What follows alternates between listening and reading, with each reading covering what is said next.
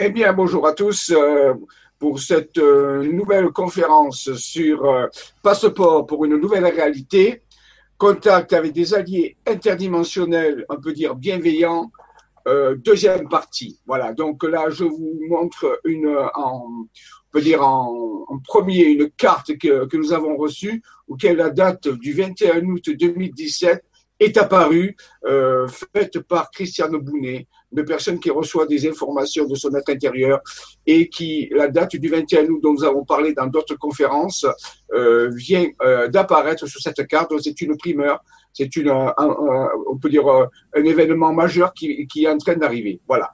Donc, euh, bonjour à tous, bonjour, voilà, donc vous êtes tous présents d'un coup, ça, ça arrive. Donc, nous venons de vous présenter cette carte, cette carte du 21 août 2017. On, on, la reverra tout à l'heure. Euh, bienvenue pour cette deuxième partie de Passeport pour une nouvelle réalité, contact avec les alliés interdimensionnels. Et ce soir, bien, sûr, nous avons le plaisir de recevoir toujours Robin. Bonjour Robin, comment tu vas? Bonsoir Jean-Michel, bonsoir tout le monde. Très bien, très bien. Ma voix est parfaite, du coup, il va pouvoir t'accompagner si tu as une petite lacune, parce que je vois que le froid du sud, là, t'a un petit peu attaqué. Mais euh, non, non, c'est parfait, tout va très bien. Je vous rappelle qu'on vous accueille euh, ce soir en direct sur Facebook et sur le chat de YouTube pour répondre à vos questions. Donc n'hésitez pas, moi j'ai toujours un œil ou les deux sur mon deuxième écran pour euh, suivre un peu vos questions. Et si c'est en corrélation avec euh, l'avancée de Jean-Michel, je lance tout ça directement. Voilà.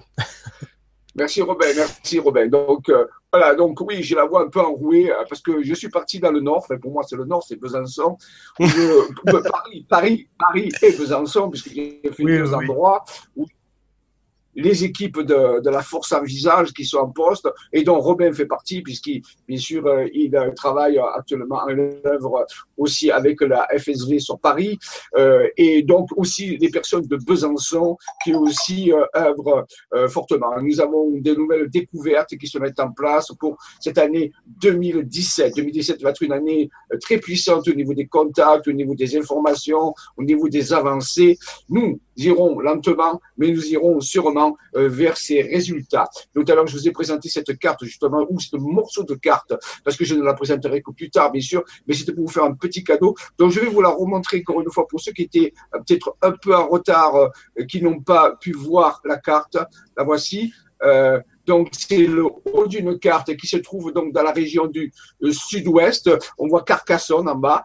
Et donc, cette carte a été reçue par euh, Madame Christiane Bounet, qui est une personne qui a parcouru un petit peu avec nous pendant deux années euh, les différents sites de la région de l'Aude, euh, sur les sites sacrés. Elle a fait tout un travail avec nous et à un moment donné, ça a développé euh, un contact avec son être intérieur et son être intérieur lui a révélé fait marquer la date du 21 août. Nous avons parlé plusieurs fois par rapport à l'événement de la fameuse éclipse qui va y avoir sur les États-Unis.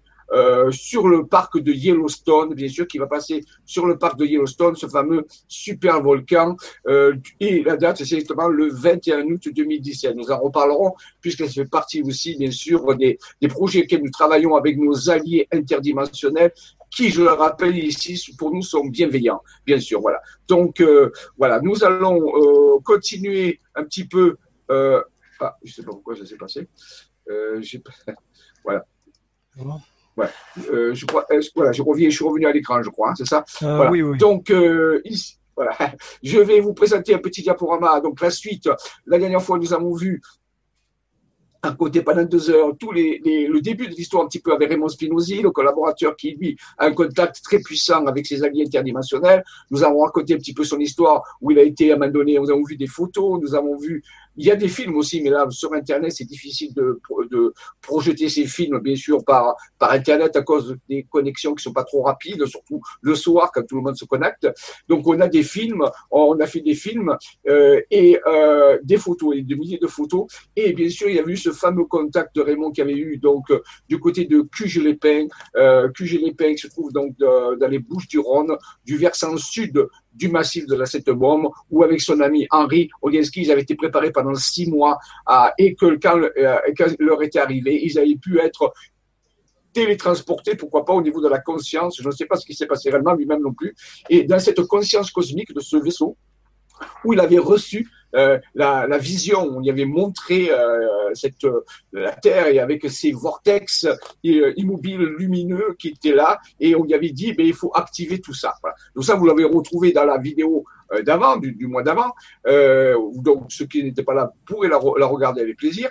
Et donc il avait reçu sa mission. Et c'est à partir de là qu'il m'avait invité de, de, pouvoir se joindre à lui pour pouvoir, pourquoi pas, accomplir cette mission. Et c'est à partir de là que, bien sûr, au fur et à mesure, en contact avec son être intérieur, moi-même en contact avec mon être intérieur et tous les, les, les, chercheurs avec qui nous travaillons sont en contact avec leur être intérieur, nous ont permis de accomplir, de, de, peut dire, de mettre en place pratiquement cette mission céleste qu'on appelait la mission céleste, était d'activer ces vortex. Alors au début, c'était d'activer ces vortex, et bien sûr, au cours du temps, ça a pris une ampleur beaucoup plus grande qui dépasse à, présent notre imagination, la fantastique énigme de cette mission céleste qui est en train de, se déployer, et avec bien sûr des outils très particuliers qui sont, je répète, des cartes, des cartes sur lesquelles apparaissent des schémas, des dessins. C'est un peu comme des crop circles, mais ici, au lieu que ce soit de la luzerne doublée, c'est en réalité des montagnes et je rappelle des villages et des églises ou parfois des menhirs qui euh,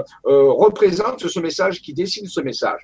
Et en second lieu, bien sûr, on a eu aussi la, technique de la guématrie, j'en ai déjà parlé, cette qui permet euh, de poser des questions et d'avoir des réponses avec son être intérieur ou avec des alliés interdimensionnels, mais qui est crypté mathématiquement et qui permet de vérifier que, de s'assurer que la, réponse est bien en adéquation avec la question et que la, la ligne n'est pas cryptée par des entités parasites.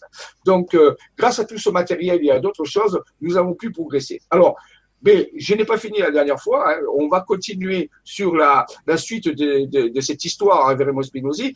Et si on finit pas, euh, si on finit aujourd'hui, eh bien la prochaine fois, ça sera, je vous raconterai d'autres histoires qui nous sont arrivées euh, à, moi-même et à d'autres.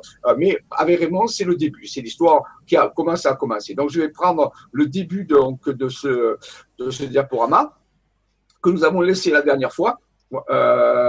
oui, c'est celui-là, non Oui, je crois que c'est celui-là. Voilà. Voilà. Est-ce que c'est bon? Ça marche? Alors, 15 décembre 2016, les alliés interdimensionnels, partie 2. Si ça voilà, va pour toi, c'est bon pour moi. Voilà, ben, c'est super. Donc, on s'est arrêté là la dernière fois. Voilà. Alors oui, euh, je m'excuse un peu vite. Voilà. Donc, je vous rappelle pour les gens qui voudraient avoir accès à des documents, des interviews, l'histoire telle qu'elle est racontée par Raymond et d'autres histoires, parce que là, je n'ai raconté qu'une partie, il y a beaucoup d'autres histoires qu'il a vécues, mais on a du temps, on verra au, cours d'autres émissions. Euh, donc, il y a un film qui se trouve euh, sous forme de fichier vidéo sur le site Isavision. Et sur le site Isavision, sur la partie boutique, vous avez deux vidéos, vidéo 1 vidéo 2, qui sont les, chroniques d'un contacté, mais le contacté, c'est Raymond, bien sûr, et dans lequel il, parle, il raconte ses histoires, et on montre des photos, et on montre aussi des, films, des extraits de film. Voilà, donc c'est, euh, ça dure à peu près 1h54 euh, minutes sur deux vidéos de 25 minutes. Vous pouvez les procurer sur la, sur la partie boutique euh, donc d'Isavision. Ça, c'est pour les gens qui voudraient euh, mieux connaître Raymond, le voir parler, et aussi mais, avoir accès à des documents que je ne peux pas présenter ici euh, donc euh, sur le web. Alors voilà, donc isavision.fr, rubrique boutique. Et je vous rappelle que c'est mon, ami Robin qui m'a aidé à mettre ce site en, route et je le remercie encore euh, beaucoup de son, de son aide.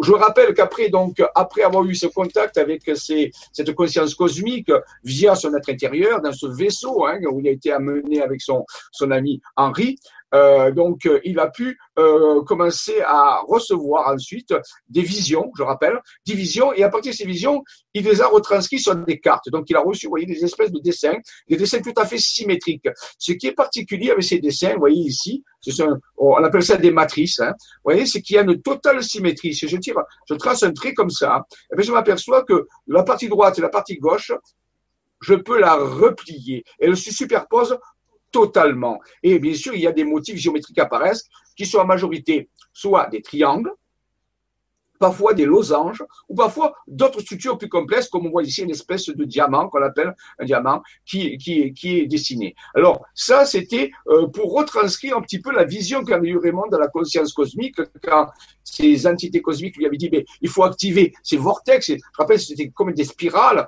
Eh bien, en réalité, euh, c'est ce qu'il voulait dire, c'est que Raymond puisse faire apparaître à un moment donné ces dessins. Et à partir qu'on a fait ces dessins sur euh, la géographie sur, sur une région, on peut aller sur les sites qui sont concernés.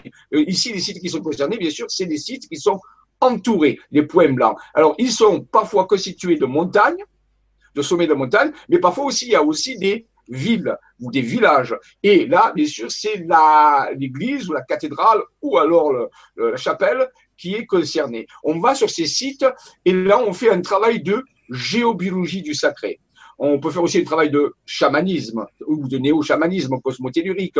On, on, appelle ça activer les lieux. On, s'y rend avec un groupe de personnes, on, prépare un protocole d'action et là on fait un travail. il se passe des choses. Parfois on prend des photos et parfois dans le ciel il y a des phénomènes, on peut dire aérospatiaux non identifiés. Ça arrive assez souvent. Donc on peut dire que ces lieux sont euh, représentent des matrices énergétiques qui sont euh, révélés, je vous rappelle, à, l'esprit de Raymond, à, son œil intérieur, à travers le contact qu'il a eu avec les alliés interdimensionnels et surtout par rapport au contact qu'il maintient régulièrement avec son être intérieur. Donc, vous voyez, ça nous sert, ce sont des outils, des cartes, on peut dire des cartes où on va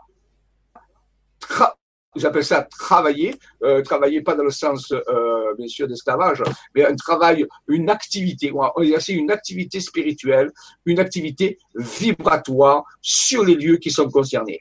Alors, vous voyez, les cartes sont assez, grandes, elles font, certaines font plusieurs dizaines de kilomètres hein, de, hauteur ou de largeur. Elles sont parfois plus ou moins complexes. Et alors, bien sûr, on n'a pas fait tous les lieux, mais on fait que les lieux qui nous semblent les plus importants, parce que si on y passerait des, des vies entières, il faut le savoir. Et on active donc ces matrices, ces matrices que j'appelais aussi, ça c'est un terme scientifique, je rappelle que je suis un petit peu issu de la science, j'appelais ça des zones d'intelligence, donc abstraites, on peut dire des zones abstraites d'intelligence à haute énergie. C'est-à-dire qu'il y a beaucoup d'énergie vibratoire sur ces lieux et c'est intelligent, pourquoi? Parce que c'est géométriquement accompli, c'est-à-dire qu'on ne peut pas le remettre en question. C'est-à-dire qu'en réalité, il y a une géométrie, une symétrie parfaite, ce qui est euh, très euh, très rare d'obtenir ce type de, géométrie à de telles distances, faut le savoir. Hein. Voilà, donc ça c'est important. Donc je rappelle que ça nous sert à aller sur les lieux et à faire ce travail d'activation qui nous avait été demandé, surtout à Raymond et ensuite à moi par l'intermédiaire de Raymond, de, euh, de faire sur la région sur la région du sud-est de la France, puisque au début, le contact s'était fait à Cuges-les-Pins, qui est dans les Bouches-du-Rhône, je le rappelle. Alors, bien sûr, après, au fur et à mesure, ça va, au cours du temps, s'étendre à toute la France et ailleurs dans le monde. Voici une deuxième matrice qui est beaucoup, beaucoup plus grande que la première, que vous venez de voir. Euh, elle a, on avait calculé à peu près 180 km de haut, à peu près 200 km aussi de large. Donc, elle couvre, on peut dire, toute la région PACA, on peut dire, du sud-est de la France. Elle a aussi ce petit cristal qu'on trouve ici. Et là, on lui a donné un nom à cette matrice. Se rappelez-vous cette zone à haute énergie, on l'a appelé MEDA. On, l'a, on l'a baptisé, on MEDA, qui nous fait penser bien sûr à MEDA, ce qui veut dire médecine. La médecine, c'est l'étymologie de MEDA. Voilà. Donc, c'est comme une médecine énergétique pour la Terre. Alors, pour l'instant, on verra au cours du temps, bien sûr, que notre connaissance va progresser sur ces matrices, sur ces choses. Mais là, bien sûr, je vous parle comme on parlait au début. On verra plus tard que, bien sûr, nous en avons appris un petit peu plus sur la nature de ces matrices. Mais pour ça, nous faisons que observer que lors, après contact que Raymond a fait avec cette conscience cosmique, avec ce vaisseau, je vous rappelle, euh, il y a eu euh, donc quelque chose qui s'est passé et qui va prendre beaucoup de temps. Soit que le contact qu'a eu Raymond et son ami Henri Oneski euh, avec cette conscience cosmique, s'est déroulé autour des années 2000 et nous sommes en 2016, donc il a fallu plus, euh, plus d'une décennie pour développer toutes ces visions et aussi développer toutes ces activités sur les sites sacrés. Voilà. Donc ça, c'était important. Voilà. Une, voilà. Ici, j'ai mis en rapport les deux matrices. Leur seule différence, on voit, c'est aussi la taille. La matrice de droite, la première matrice, est beaucoup plus petite que la matrice de gauche. Donc, on pourrait dire que la matrice de gauche est comme une matrice, on peut dire mère, et que les autres, on va les appeler des matrices fille. Vous voyez, donc il y a aussi une ordre de hiérarchie. C'est pas une hiérarchie de commandement, mais c'est une hiérarchie de structure. Mais on a toujours la même symétrie. Si nous voyons la matrice mère, qu'on appelle la matrice médaille, ici la matrice mère à gauche, elle est totalement symétrique aussi comme la première. Voilà, comme sa fille, on peut dire, une de ses filles. Elles ont cette symétrie et cette complexité incroyable, euh, énorme. Et surtout, on voit apparaître dans la, matrice mère d'autres formes de, figures géométriques, ici des losanges. On les voit en bleu et deux losanges en haut en bleu qui ne sont, qui n'apparaissent pas dans la matrice fille. Donc, des structures, donc, on voit une matrice géante, on peut dire une matrice mère dans le sud-est de la France. Donc, vous voyez, ça continué au cours du temps, donc toujours des visions. Voilà encore la, même matrice, et donc j'en revois. Voilà un autre type de, tracé que Raymond a aussi reçu par sa vision. Rappelez-vous, c'est la vision intérieure, le troisième œil, l'œil du chaman qui s'ouvre. À ce moment-là, donc, il voit ces schémas qu'il va reproduire sur des cartes. Bien sûr, il faut trouver la bonne carte, il faut trouver la bonne échelle. C'est pas quelque chose qui se fait très facilement. Il faut par contre suivre sa guidance de l'être intérieur qui va lui permettre. Ici, on voit que, on voit une espèce de cube. Si vous arrivez à le regarder, à défocaliser dessus, vous allez voir que comme c'est un cube en perspective. On peut voir aussi une étoile à six branches hein, dans un hexagone. Mais c'est plutôt un cube, un cube qui va se mettre, on peut dire, pas très loin de la région de Sisteron, la région de Sisteron dans le 04. Alors, pourquoi ce cube Je ne vais pas rentrer dans les explications maintenant. Il y aura d'autres conférences où on expliquera plus spécifiquement la nature de ces, formes. Mais ici, euh, le cube, c'est aussi un hexaèdre. C'est une figure mère. C'est une figure qui va construire, c'est une figure de base qu'on appelle la, la figure de la Terre, qui représente la Terre, l'élément Terre. Donc ici, on a une structure de base. Continuons. Voici par contre, si nous allons dans le sud-ouest, du côté de Carcassonne, du côté de Toulouse, hein, dans le septentrion, on peut dire, eh bien, ici, nous avons une matrice qui fait le pendant de la matrice mère MEDA. C'est aussi une matrice mère qui est gigantesque. Vous voyez, sa complexité est incroyable, mais elle est toujours, toujours totalement symétrique par rapport à l'axe principal. Ici, elle est surmontée d'une étoile et à l'intérieur, elle contient une deuxième étoile. Donc, vous voyez ici, on a des figures beaucoup plus complexes. C'est la, patrie, euh, celle qui va régir toute la, structure de l'Aude, l'Aude ou l'Ariège, qui est une aussi euh, région très importante dans nos travaux. Il y a deux régions pour l'instant qui sont très importantes. Il y en a d'autres, bien sûr, mais ce qui est principal au travail, c'est la région PACA du sud-est, mais aussi la région du sud-ouest, ici, euh, on peut dire euh, la région euh, de l'Ariège et de l'Aude. Voilà, deuxième matrice. Alors, cette matrice aussi, mère, qui est une matrice mère aussi, on va lui donner un deuxième nom, on va la nommer aussi, on va l'appeler Andros.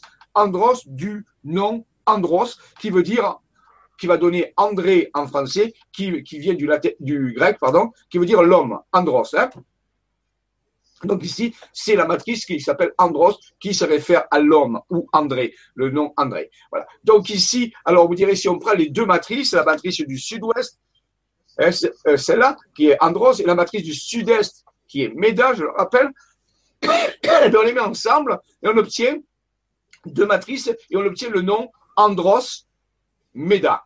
Andros Méda, Méda, la médecine, la, la guérison, le soin énergétique, et Andros, l'homme. Donc, ça veut dire le soin de l'homme. Le soin spirituel de l'homme. C'est pour soigner l'homme et ce sont les matrices qui permettent de soigner la spiritualité de l'homme. C'est comme si l'homme avait quelques difficultés au niveau de sa spiritualité. Il pourrait être aidé par des matrices. Voilà. Pour l'instant, on va dire ce que c'est comme ça qu'on le voit. Mais plus tard, rappelez-vous, hein, j'ai oublié de dire aujourd'hui ce que je dis euh, tous les jours, dans tout ce que nous vous disons, ne, nous, non, pas de nous croire, bien sûr, mais c'est simplement des nouveaux paradigmes que nous vous proposons, des nouvelles façons de penser. Nous nous suggérons de façon de voir les choses différentes. Bien sûr que la réalité est plurielle et dépend, bien sûr, de la conscience de celui qui l'observe et qui l'a co-créé. Donc, ceci est vrai pour nous. Peut-être que pour vous, c'est pas vrai du tout. C'est possible aussi. Je dis, c'est pluriel, mais nous nous présentons tel que nous le percevons. Et, mais par contre, le dessin, lui, existe réellement. Donc, ce sont des nouveaux paradigmes de vision ou d'explication. Euh, c'est le moment où nous permettons à notre être intérieur de pouvoir s'exprimer et de parler un autre langage que le langage qui est habituellement utilisé ou les concepts qui sont habituellement utilisés dans la vie ordinaire. Nous allons pas parler ici de la pluie, du beau temps ou des finances ou de la politique. Nous allons parler de choses qui sont extraordinaires, donc en dehors de l'ordinaire, en fonction d'une vision que nous avons, mais qui se basent bien sûr sur des faits, des faits de cartes et des faits de science. Ça, c'est vraiment important. Maintenant, on peut discuter, bien sûr, euh, des, euh, des euh, interprétations, des paradigmes, mais rappelez-vous que la vérité est plurielle, donc personne n'a tort, personne n'a raison. Tout le monde peut dire les choses, du moins que c'est reste logique et cohérent. Voilà. Donc, voilà encore d'autres types de matrices. On va en présenter, bien sûr, une fois que vous avez compris comment ça marche. Donc, on a eu à peu près, je n'ai jamais compté le nombre de matrices que Raymond a pu dessiner via les visions qu'il avait de son œil intérieur par rapport à son être intérieur aussi. Eh bien, je sais pas, je pense qu'il a plus de 200 matrices. Il y a au moins 200 matrices de différentes grosseurs qui parsèment la France entière. Il a même trouvé des matrices, il a même trouvé des matrices euh, qui euh, en Grèce, dans le pays en Grèce. Il a même trouvé des matrices en Malte. Il a trouvé des, des matrices, euh, je crois que c'est à peu près tout, en Grèce et en Malte, parce que nous sommes allés travailler là-bas. Pour l'instant, on n'a pas cherché ailleurs, mais ça ne veut pas dire qu'elles n'existent pas, bien sûr. Mais pour nous, euh, l'essentiel de nos matrices, on les a trouvées en France, puisque, rappelez-vous, la mission qui avait été donnée à Raymond par cette conscience, on peut dire cosmique, était de travailler sur la France. Alors, pourquoi la France? Pour l'instant, on va dire qu'on ne le sait pas, hein, on a quelques, depuis quelques idées, mais pour l'instant, c'est comme ça, c'est un territoire où il y a ça dessus. Est-ce que est-ce que c'est ailleurs? C'est possible, je ne le sais pas. Il faudrait que des personnes tracent des choses ailleurs et eh ben nous en parlent pour qu'on puisse les compléter. Voilà. Pour l'instant, on ne le sait pas. Justement, on demandait là s'il y avait des coins énergétiquement comme ça dans le Nord-Pas-de-Calais. tu vois, c'est pour ça que je, ah, rebondis parce que je dis en même temps. Euh, et euh, donc voilà. Et comme tu dis, à, chacun de, à chacun de se, de se brancher sur ces lieux, de, de se mettre en lien avec son, son être intérieur et de voir ce qui sort. Hein. Mais je sais pas si tu as des matrices euh, comme ça dans le Nord. Alors, j'en ai, oui, j'ai des matrices dans le Nord. Alors, peut-être pas le Nord, pas de Calais, parce que c'est pas vraiment facile. Parce que dans le Nord, pas de Calais, bon, on peut pas avoir de montagne, bien sûr. Il faut le faire avec des villages, avec des églises. Voilà, avec. Mais on en a une. Euh, je me rappelle que oh, quelqu'un a dessiné une matrice, un des chercheurs a dessiné une matrice sur la forêt de Brocéliande. Ben oui, la forêt de Brocéliande dans en Bretagne, avec ça, ça reconstitue le Graal, la coupe du Graal aussi. Euh, il y a eu une, matrice dessinée sur Paris, j'en ai déjà parlé, hein, euh, avec aussi euh, donc deux personnes ont trouvé des matrices qui se complètent sur Paris, centrées sur Notre-Dame de Paris. Euh, ça a été trouvé à Étretat, à Fécamp, en Pays de Caux. Là aussi, des matrices ont été trouvées, euh, donc des, mais oh, quand je dis matrice, c'est au sens large. Ça peut être des écritures, ça peut être des symboles, ça peut être des dessins géométriques, j'appelle ça des matrices au sens large. Oui, donc euh, dans Haute-Normandie, euh, que je me rappelle, ah oui, euh, en Alsace, en Alsace, des matrices ont été trouvées en Alsace.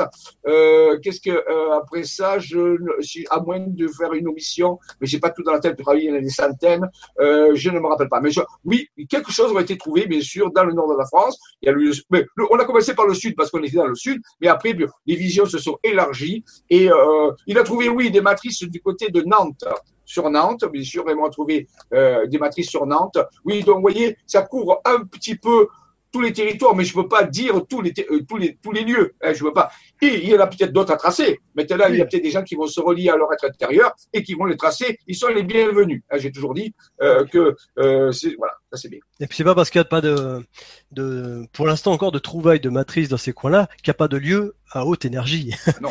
énergie. Ah ah il y a plein de lieux telluriques très intéressants, que ce soit dans le nord, sud, est, ouest. Il n'y a pas de problème. Euh, voilà, c'est c'est après à chacun de se laisser guider. Puis de toute façon, on n'est jamais dans un territoire pour rien. Donc si on se trouve dans le Nord-Pas-de-Calais, c'est qu'on a un travail à faire au Nord-Pas-de-Calais. bah, euh, bah, justement, on a peut-être besoin d'un petit peu d'opérateurs dans le secteur. Hein. voilà. Alors, il n'y a pas de chômage dans ce secteur-là, donc vous pouvez à vous guider à votre être intérieur, vous, vous suivez les ateliers sur le double cosmique qu'on a donné, euh, vous vous reliez à votre être intérieur et vous laissez venir, vous lancez et vous allez voir que vous allez sûrement trouver des choses intéressantes. Donc, on a besoin beaucoup d'opérateurs. Allez-y à vos crayons et vos cartes et à votre connexion et je pense que vous allez trouver des choses euh, très intéressantes. Vous verrez, c'est très gratifiant et, ça permet d'avancer et d'aller très loin, et d'aller très loin à un moment donné. Bon, allez-y, donc euh, c'est ouvert, c'est ouvert. Hein. Voilà, donc nous allons continuer notre petite voilà cartographie. Alors, donc c'est quoi ça? Ah non, je me suis trompé, excusez-moi. je me suis trompé. C'est pas celui-là. c'est pas celui-là. attendez, je vais arrêter. Où il est Faut je, je, trouve, parce qu'il y a plusieurs choses que j'ai ouvertes, donc c'est pas évident. alors, où il est? Euh, oui, ah, il, l'avait laissé.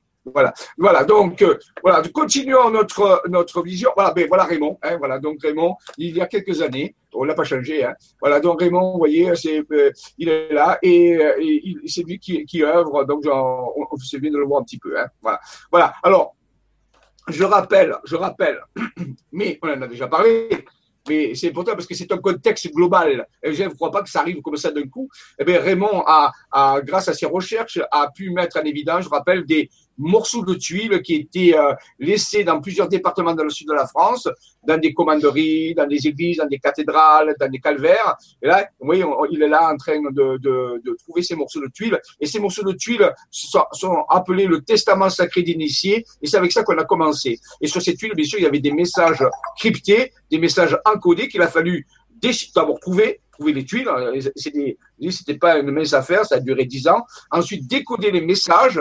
Et tout ça, ça aboutit bien sûr à l'expérience qu'il, a vécue dans la conscience cosmique. Donc, vous voyez, c'est graduel. Donc, des initiés, on ne sait pas qui c'est, hein. peut-être des Templiers, peut-être des, sociétés initiatiques, on ne sait pas qui c'est. On laissait euh, plus de centaines de, de, morceaux de tuiles répartis sur plusieurs, euh, rappels, départements. Et il a fallu cette quête, et je me suis joint à lui dans les années 96, c'est là où je l'ai rencontré, 95-96, où ensemble, on, et ma compagne Marie-Josée, nous partions tous les mardis euh, faire des centaines de kilomètres à la découverte de ces morceaux de tuiles qui ont commencé un petit peu à baliser ces, découvertes. Oui, on a commencé par de l'archéologie. Donc, on remercie, euh, au-delà de l'espace et du temps, tous ces initiés ces messages et auxquels qui nous ont guidés pour pouvoir les retrouver et pouvoir euh, euh, commencer la mission céleste, puisque un morceau de tuile qui a été trouvé dans le Verdon par dans un site empilé, il y avait marqué dessus Missio Caelis, Missio Caelis, qui en latin veut dire la mission céleste. C'est pour ça qu'on appelle ça la mission céleste, on l'a pas inventé, ça vient d'un des morceaux de tuile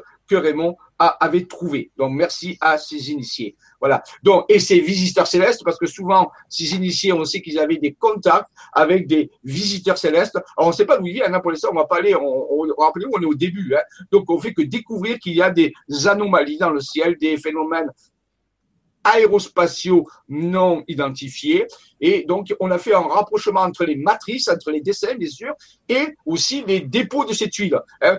On, pourrait dire que certains des, des, lieux qui sont cartographiés, on peut dire par les matrices, eh il y avait des chapelles dans lesquelles il y avait ces messages, on peut dire, qui ont été euh, renfermés, qui ont été cachés. Donc, ouais, mais au début, bien sûr, on n'avait pas de carte hein. On n'avait pas des matrices au début, on y allait parce qu'on était guidé euh, par des informations qu'on recevait. Voilà, donc euh, on remercie aussi ces visiteurs célestes euh, qui, étaient souvent associés aux initiés. On sait que dans les écoles de mystère, on sait que dans certaines écoles anciennes, que ce soit l'Égypte ou la Grèce, ils avaient certains avaient des contacts avec des intelligences non humaines. Ça, c'était important de le savoir. Voilà, ici, j'ai un peu je peux rassembler quelques idées de matrices qui ont été trouvées, je rappelle, apparemment, fait trouver, visualiser, est-ce que c'est une partie du message décrypté euh, qu'avait, rappelez-vous, dans, cette conscience cosmique, on avait dit d'activer ça. Est-ce que c'est une partie euh, Oui, moi je sens que c'est vraiment une grosse partie. Alors rappelez-vous, il y en a 200, là vous en voyez 4, hein, euh, donc vous voyez, on est loin du compte. Hein, mais euh, donc, mais c'est ça le message. Il y avait un message caché dans la géographie. Euh, donc, il fallait décrypter un petit peu comme les morceaux de tuiles au début. Mais là, on est passé à un stade supérieur pour nous indiquer comment œuvrer. Alors, je rappelle que chacune de ces matrices, matrices énergétiques, je les appelle aussi, oh, c'est un terme un peu barbare, scientifique, mais j'aime bien ça, moi, j'appelle des matrices géo quantique. Géo parce que c'est la Terre, et quantique parce qu'elles ont des dimensions, on peut dire, au niveau de l'information, au niveau du quantique. Donc j'appelle ça des matrices géoquantiques énergétiques, bien sûr. Et voilà. Donc vous voyez, euh, alors vous direz, mais euh, à quoi ça correspond chacune des matrices? Je vous ai dit, mais il y a des matrices générales, des matrices qui structurent des formes. on n'a pas tout décodé encore, bien sûr. Et puis des matrices qui sont des dessins de technologie. Alors on en reparlera. Les deux matrices de droite, vous voyez, qui sont des fois avec une roue qui surmonte une pyramide, et eh bien là, c'est une technologie euh, très avancée, super sophistiquée, que les Égyptiens connaissaient. Alors, c'est pas dire qu'ils l'utilisaient, ils connaissaient ça puisqu'on a retrouvé des glyphes égyptiens hein, euh, euh, dessinés sur les murs hein, ou qui montrent ce type de structure. Donc, ils appelaient ça des roues de passage interdimensionnel. Alors, ce sont des technologies très sophistiquées que la plupart des humains actuellement ne savent pas du tout utiliser, bien sûr, hein, mais que les consciences cosmiques connaissent et qui nous ont fait découvrir. Maintenant, après, il faut apprendre à les activer. Et après, il faut aller sur les sites. Et ensuite, comment on s'en sert? Mais ben, ça viendra un peu plus tard, hein, bien sûr. Nous avons découvert certaines choses, mais il reste encore beaucoup de choses à découvrir. Rappelez-vous, on peut dire qu'une chose, je ne sais pas ce que je ne sais pas. Il y a tellement de choses encore à découvrir, mais il y a des choses extraordinaires qui sont en train d'être révélées par ce message euh, suite. Voilà. Donc, vous voyez, vous avez aussi notre façon de voir les choses. Ici, tout le monde connaît Google Earth, c'est-à-dire la vision par satellite des paysages. Et vous voyez que si on utilise cette, euh, ce paysage, ici on est dans le Verdon, près du village de Castellane, dans, le sud-est de la France, vous voyez, si on regarde avec cette carte satellite, on aurait bien du mal à pouvoir repérer les sommets de montagne. Vous voyez, si on n'avait pas les cartes routières, les cartes dessinées, le travail de manifestation, le travail de, de, de dessin ne pourrait pas se faire. C'est trop compliqué c'est trop, oui. Donc, vous voyez qu'il faut vraiment une cartographie bien particulière où il faut à partir des cartes, euh, voilà, routières. je remercie toujours Michelin. Euh, je le bénis tous les jours de nous avoir fait toutes ces cartes. Je rappelle que la France a le meilleur la meilleure cartographie au monde à toutes les échelles pratiquement, et ce qui nous permet bien sûr de pouvoir manifester ces réseaux, ces matrices géoquantiques. Alors là, nous allons euh, aller dans une, une, une, des, une, une des explications, puisqu'on a le contact avec les intelligences non humaines, on a ce, ce, ce passeport pour une nouvelle réalité, mais c'est quoi cette nouvelle réalité? Euh, C'est quoi ce contact avec des alliés interdimensionnels? Quel est, quel est leur message? Mais ben, Je rappelle au début, c'était de décrypter et de, de, de, de, dessiner, bien sûr, les réseaux énergétiques et ensuite d'aller dessus de travailler et de vrai énergétiquement. On va dire, mais ça sert à quoi? Ben Déjà, les personnes qui vont dans ce type d'activité vont pouvoir se nettoyer. Ils vont nettoyer leur corps émotionnel, leur corps astral, leur corps mental, leur corps physique, euh, parce que parfois il y a des randonnées, c'est vrai, donc on fait du sport, mais aussi ensuite, on, Raymond appelle ça lisser son corps éthérique. On, on, si vous voulez, c'est comme l'équivalent d'un nettoyage, l'équivalent d'une douche, d'un bain. Souvent, les gens pensent qu'il faut se laver le corps physique, et c'est vrai, il faut laver le corps physique soit avec une douche, soit avec un bain, mais les gens n'ont jamais entendu parler de laver ou de nettoyer le corps éthérique ou le corps émotionnel, et ainsi de suite. Eh bien oui, sur des sites sacrés, en faisant un certain type de pratique vibratoire, on peut dire, comme un chamanisme ou comme de la géobiologie du sacré, eh bien, on peut arriver à nettoyer des détritus, des détritus éthériques ou des détritus émotionnels et parfois des détritus mentaux qui, euh, que nous absorbons en vivant dans nos types de sociétés. Donc, un nettoyage régulier de la structure psycho-énergétique euh, d'un homme ou d'une femme vivant sur Terre est absolument nécessaire pour faire respirer, si vous voulez, ces corps d'énergie. Il faut les nettoyer comme on nettoie, le corps physique. Et donc déjà une première application, mais une fois qu'on a nettoyé ces corps, eh bien, qu'est-ce qu'on fait? Eh bien, ils vont se recharger. Ils vont se recharger avec l'énergie justement des vortex ou des portes dimensionnelles ou des, des places vibratoires qui sont indiqué sur ces lieux. Vous voyez, il y a donc un, un, nettoyage en premier et deux, une recharge. Donc, bien sûr, c'est une question de santé. La personne va se sentir beaucoup mieux. Elle va avoir son, son on peut dire, son système immunitaire beaucoup plus puissant. Elle va avoir une, de meilleures pensées, de meilleures émotions. Donc, elle va se trouver plus en forme. Elle va faire aussi un peu d'effort physique parce que parfois, il faut randonner, il faut faire une petite balade. Donc, ça aussi, ça permet de, donc, vous voyez, c'est une espèce d'hygiène spirituelle euh, très puissante. Rien que le fait de parcourir ces lieux indiqués par des cartes. Oui, déjà ça. Après, on verra qu'il y a d'autres niveaux, bien sûr, euh, pour vrai, au niveau de l'alchimie spirituelle ou d'autres types plus spécifiques de la mission céleste. Mais au début, on a commencé par le fait de faire nettoyage et nettoyer et recharger. Voilà. Donc ça, c'est déjà pour dire à quoi sert déjà cette, cette révélation que nous voulons faire trouver dans ces consciences cosmiques. Alors, on va prendre ici un cas spécifique dans la révélation. Peut-être avez-vous entendu parler de l'apôtre Jean. L'apôtre Jean appelle l'apôtre Jean, pas Jean-Baptiste, bien sûr, par le, le Baptiste, celui qui baptisait, mais l'apôtre Jean qu'on appelle l'évangéliste. Il faisait partie des quatre apôtres euh, dont on a retenu les évangiles. Je rappelle qu'il y a l'évangile de Matthieu, l'évangile de Luc, l'évangile de Marc et l'évangile de Jean. Jean a aussi écrit euh, euh, une partie de l'évangile qui s'appelle l'Apocalypse. L'Apocalypse vient du grec apocalypsos, qui veut dire révéler ou alors lever le voile. Donc Jean va nous aider à lever le voile. Alors, il y a plusieurs voiles à lever. Dans la tradition, on dit que Isis a sept voiles, mais on va pas lever sept, on va déjà lever un. Donc, qu'a à nous dire Jean? Alors, avant de continuer avec Jean, il faut quand même aussi parler du symbole chaque apôtre, chaque apôtre euh, qui est ici euh, pris en considération, je rappelle les quatre apôtres qui ont été retenus, euh, on, parlera des autres une autre fois si vous voulez bien, mais pour l'instant, ces quatre apôtres ont chacun un symbole. Le symbole de Luc, par exemple, c'est Luc, c'est le taureau. Marc, c'est le lion. Matthieu, c'est l'ange. Et eh bien Jean, son symbole, ça va être l'aigle. L'aigle qui a la vision, vous savez, la vision très précise, la vision d'en haut, la vision perçante. On dit que l'aigle est l'animal et l'oiseau qui peut regarder le soleil en face sans se brûler les yeux. Donc on peut dire qu'il va nous amener une révélation très importante, ce Jean ce genre. Voilà. Donc, dans son, Apocalypse. Alors, continuons. Que veut nous dire Jean? Eh bien, il y a dans euh, ce livre de l'Apocalypse, vous savoir, hein, vous pouvez chercher les références, hein, euh, dans le livre de l'Apocalypse qui a 22 euh, chapitres, il y a, et, on relate, bon, bien sûr, la mort de Jésus, sa résurrection, et surtout les 40 jours qui ont suivi la résurrection dans cette histoire. On dit que Jésus, pendant 40 jours, est resté ici dans ce plan de conscience. Il va se montrer à différentes personnes, dont les apôtres, bien sûr. On va savoir qu'après sa mort, Jésus, euh, tous les apôtres ont été euh, découragés, sont tous retournés plus ou moins à leur activité, on peut dire profane, ainsi de suite.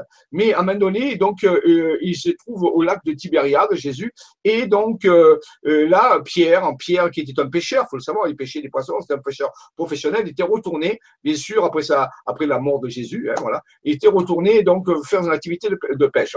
Et là, il, voit à un moment donné, donc il a Pierre a pêché, mais il arrive à ce jour-là. C'est un pêcheur professionnel, mais bon, ce jour-là, ben, manque de peau. Et il était avec ses compagnons, mais ils n'avaient rien pêché. Et il voit quelqu'un s'approcher de la rive. Alors bon, et cette personne leur, dit comme ça, euh, les enfants, avez-vous pris du poisson? Alors ils répondent, mais non, nous n'avons rien pêché aujourd'hui. Mais ce personnage, qu'ils ne reconnaissent pas, bien sûr, hein, ils ne savent pas qui c'est, il leur dit, ben, jetez votre filet à droite de la barque. Alors, bon, vous savez, Pierre aurait pu dire, mais qui c'est ce gars euh, Moi, je suis un pêcheur professionnel, j'ai rien pêché, je, je, ça va pas forcément fonctionner. Mais bon, il, va écouter ce que lui dit ce, personnage et va jeter son filet, le filet, donc à partir, sur la partie droite du bateau. Et là, ils vont quand ils vont ramener le filet, le filet va être plein à craquer de, poissons énormes. Alors ils vont ramener tout ça sur leur rivage, ils vont rejoindre la personne qui est là, ils vont couper le, filet et ils vont compter les poissons. Eh bien il y aura 153 gros poissons dans ce qu'on appelle la pêche miraculeuse de Saint Jean dans l'Apocalypse. Et c'est à ce moment-là qu'ils vont reconnaître mais Jésus. Ils vont dire, ah, ils vont reconnaître le maître. Et sur le coup, ils n'avaient pas reconnu. Hein, je sais pas, peut-être qu'il avait changé Jésus. Euh, c'est bizarre quand même qu'il n'ait pas reconnu. Mais ils n'ont pas du tout reconnu. Bon, on en reparlera plus tard. Mais donc ils ne le reconnaissent pas. Mais là, ça y est, ça y est, il a fait un miracle, entre parenthèses, et ils l'ont reconnu. Il s'est montré à leurs yeux, il s'est montré qu'il était toujours vivant. Ça, c'est dans l'histoire, bien sûr, de l'Apocalypse de Saint Jean. Alors, vous direz, euh, la, question c'était ça, dit pourquoi il nous parle de ça? Euh, et, il y a un code ici, il y a un code qui est donné. On verra que ce code est absolument d'une importance incroyable. On en parlera à d'autres niveaux plus tard, mais déjà, une première partie de ce code, c'est pourquoi il y a 153 gros poissons. La plupart des gens qui disent ces gens ne se posent pas la question de savoir pourquoi il y a 153. Il dit bien il y a 153 parce qu'il y en a 153. Mais en réalité, non. En réalité, on sait que Jean qui a écrit ça, on ne sait pas le nombre de poissons qu'il y avait, ça n'a pas d'importance. Mais lui, il a marqué 153. Pourquoi il a marqué 153 Une des explications, et il y en a d'autres, bien sûr, beaucoup plus aussi importantes, c'est que eh bien, si vous prenez le Var, la commune du Var, du sud-est de la France, où il y a la fameuse matrice rappelée MEDA, curieusement, le Var comprend. Là, j'ai pris cette information sur Internet, hein, je vous dire. Donc, euh, euh, oh, il y a eu un petit problème de, de, de euh, 2012, il y a, il un qui s'est rajouté. Le Var comprend 153 communes, curieusement le tableau suivant.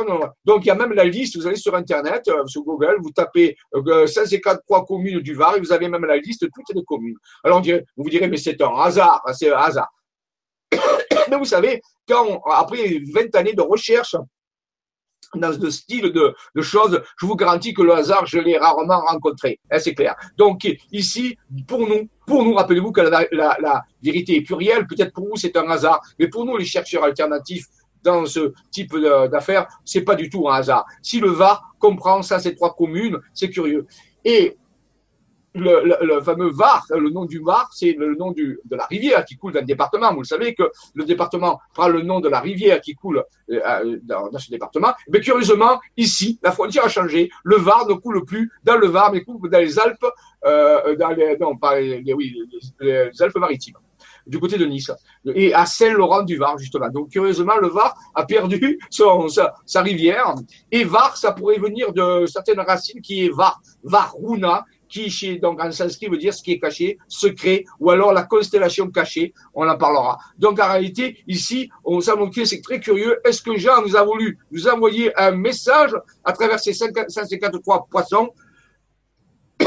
Moi, j'ai envie de suivre cette piste. Je ne sais pas si vous la suivez. Et peut-être que pour vous, si vous faites des recherches sur 153, vous trouverez d'autres choses. On en reparlera dans notre conférence. Le message de ces initiés, le message de ces alliés de ces intelligences non humaines peut être codé à différentes façons. Vous voyez donc ici, ça c'est 43 poissons.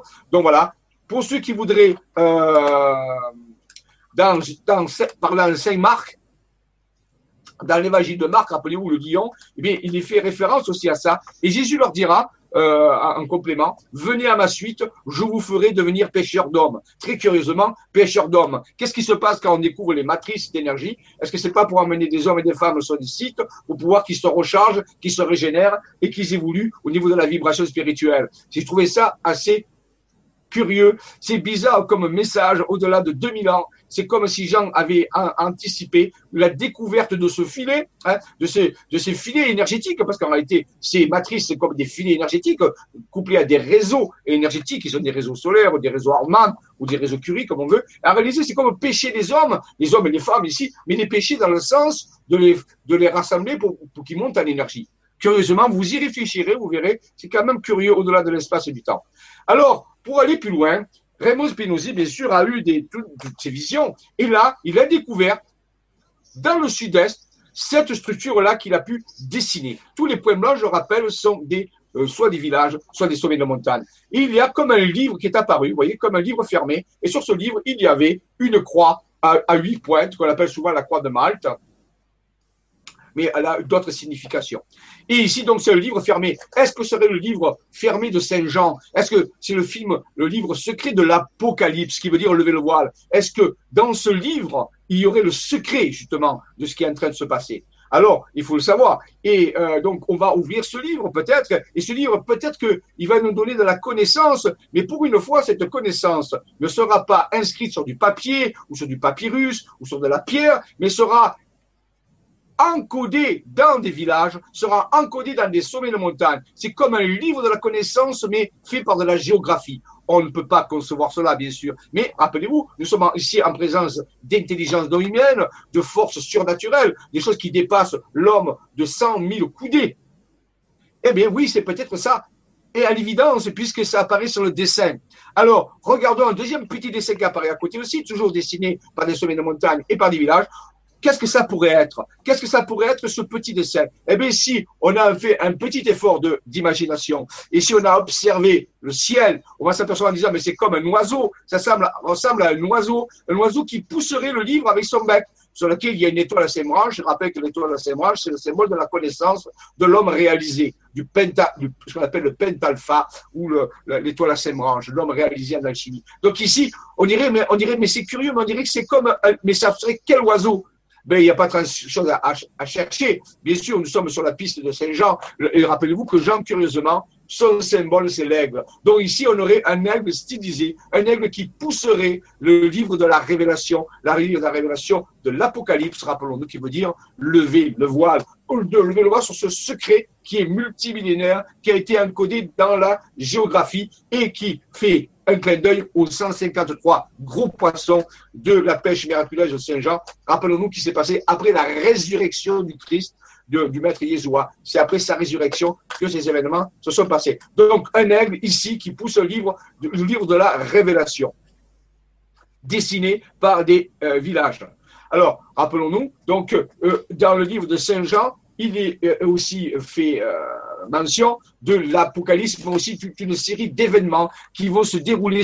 Quand ce livre est ouvert, vous voyez, on a ouvert le livre ici, il y a une espèce de lumière, de révélation qui sort, et les anciens ont encodé un petit peu dans les vitraux d'un truc, et un petit peu ce que disait le livre de Saint Jean, avait l'ouverture et brisé les sept sauts de l'Apocalypse. Il y aurait une période où on briserait sept, il y aurait sept étapes, sept sauts, et à partir de ces sept sauts, des événements pourraient se, euh, se réaliser. Voilà. Donc, euh, c'est les sept sauts de l'Apocalypse. On peut se poser la question. Alors, je vous invite à aller relire, si vous voulez, si vous ne le connaissez pas, eh bien, le livre de Saint Jean, pour mieux connaître ces sept sauts, parce que nous en reparlerons, bien sûr. Nous en reparlerons plus tard. Là, je vous fais que vous exposer un petit peu les chroniques, l'histoire, plus tard des conférences, des conférences beaucoup plus spécialisées, beaucoup plus poussées, pourront euh, reprendre chaque thème et le développer. Aujourd'hui, nous sommes en train de le regarder, d'en prendre simplement connaissance. Voilà. Alors, euh, voilà, donc quelques détails, euh, oui, je crois que j'ai pu passer oui, la suite, c'est ça, quelques détails euh, de, ce, de, ce dessin. On voit bien, regardez, vous voyez, ici on a une espèce d'enluminure qui représente Saint Jean en train de d'écrire. Je rappelle que d'après l'histoire, Saint Jean a écrit l'Apocalypse dans le livre de Patmos, hein, lorsqu'il s'est réfugié après la, disparition du maître. Et euh, bien sûr, on voit derrière cet aigle qui lui est associé. Donc c'est curieux, il faut le savoir. Regardez, regardez même l'aigle. Vous voyez l'aigle tel qu'il est représenté euh, euh, vraiment nature. Regardez comment est sa queue. Regardez, ça ressemble pas au dessin qui est là j'ai trouvé, ça aberrant de trouver que la queue de l'aigle est totalement représentée ici par le dessin euh, de la matrice de euh, Raymond, la matrice géoquantique de Raymond. Les détails sont absolument hallucinants. On ne peut pas en douter. Ça ne peut pas, bien sûr, être à la fête d'un hasard à ce niveau-là, bien sûr. Donc, euh, que la queue de l'aigle soit exactement celle qui est sur le schéma, c'est très curieux. Donc, c'est bien une révélation de Saint Jean. Je, redis bien que nous avons ici affaire à des forces supernaturelles, supranaturelles, qui dépassent l'entendement des humains. Nous sommes, comme d'habitude, dans le terrier d'Alice au pays des merveilles. Nous sommes très très loin dans le pays des merveilles, ou dans le pays du, du magicien d'Oz, ou dans Matrix, le film, si vous voulez. Nous avons franchi la frontière. Nous avons franchi les horizons. Donc, détendez-vous, laissez-vous regarder, n'essayez pas trop d'analyser avec votre esprit rationnel, vous allez vous faire mal, et donc laissez couler les choses, rappelez-vous que les réalités sont plurielles, mais ici, nous sommes obligés de constater que le dessin de la matrice de Raymond correspond bien à la forme d'un aigle. Continuons d'étudier ce schéma pour voir s'il n'y aurait pas d'autres éléments. Regardons une partie du livre ici que j'ai noté, que j'ai projeté. Regardez, je l'ai agrandi et regardez, c'est à la Sainte-Bombe. Ici, on se trouve au massif de la Sainte-Bombe. Et je rappelle que le massif de la Sainte-Bombe, c'est l'endroit où Marie-Madeleine se serait retirée pendant un certain nombre d'années lorsqu'elle serait arrivée ensuite à Provence avec Lazare, personne dans cette fameuse barque. La barque des trois maris. Et donc, euh, euh, à ce moment-là, elle serait réfugiée donc dans la de la Sainte-Bombe où elle aurait fini sa vie. Voilà. Donc ça. Alors je rappelle que le 21 décembre, c'est-à-dire la semaine prochaine, euh, nous, effectuons le premier euh, événement pour le, euh, le, soin global quantique planétaire en vue de l'événement du 21 août 2017, dont j'ai parlé tout à l'heure. Eh bien, rappelez-vous qu'il y a sept, sept événements dans l'année. Pour cela, regardez les autres vibra-conférences, je l'ai déjà expliqué. Je crois que celle du mois d'octobre en parle. Donc, il y a sept événements. Et le premier événement qui ouvre cette action sur les soins globaux planétaires en vue de que l'événement du 21 août se passe de la meilleure façon, mais rappelez, pour nous en Provence, ça va se passer dans le massif de la Sainte-Bombe. On parle, on parle le matin, on va faire une randonnée où on fait un travail énergétique. Vous voyez, on active le site, comme on dit, hein, je l'ai expliqué tout à l'heure, et ensuite on va monter dans la grotte de la Sainte-Bombe où il y a un vortex, un vortex inimaginable, très puissant, qui va nous permettre de faire cette activation du premier. Alors, vous, si vous n'êtes pas à la Sainte-Bombe, bien sûr, hein, si vous êtes ailleurs en France, vous pouvez aller sur un site sacré et faire votre propre activité d'activation si vous voulez profiter de ce 21 décembre. Rappelez-vous, c'est le solstice d'hiver très particulière au niveau des initiés. Donc, si le, 21, vous avez la possibilité d'aller faire une petite sortie tout seul ou avec un groupe de personnes,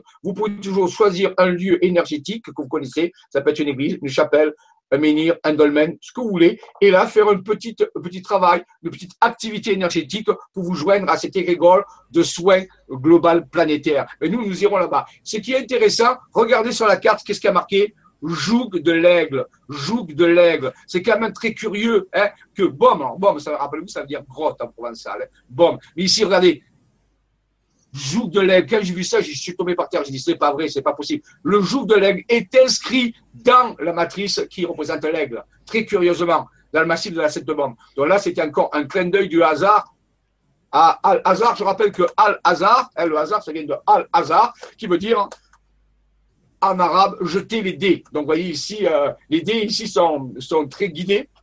Que le hasard. Et je rappelle aussi que c'est au pôle. Il se fait comprendre.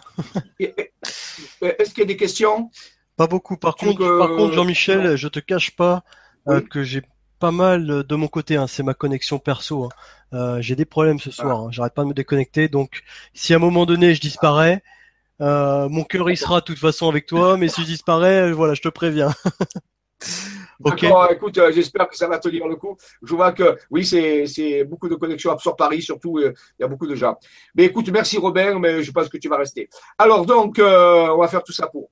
Et donc, euh, euh, l'aigle, l'aigle, la révélation, l'aigle de ces gens continue ses révélations. Vous voyez, ça va jusqu'au nom de lieu, joug de l'aigle. Est-ce que ce serait le seul euh, endroit? Eh bien, continuons nos investigations. Vous voyez, je l'ai agrandi. Ici, vous avez des images de la secte bombe. Donc, il n'y a pas de problème. C'est là, c'est présent. Hein voilà, massif de la secte bombe dans le Var. Euh, près de Saint-Maximin, bombe. Regardez, une deuxième partie du livre, cette fois-ci, on s'éloigne encore par rapport en haut. Et regardez ici une montagne, j'y suis allé, hein. c'était l'endroit où il y a une chapelle, et s'appelle Signal de l'Aigle. Signal de l'Aigle. Deuxième fois encore qui se, se présente, le signal de l'aigle, dont on l'a vu tout à l'heure, le joug de l'aigle dans cette demande. Ici, on est à quelques dizaines de kilomètres et toujours dans le livre, on est au niveau de, de l'étoile de, de, de, la croix à huit pointes.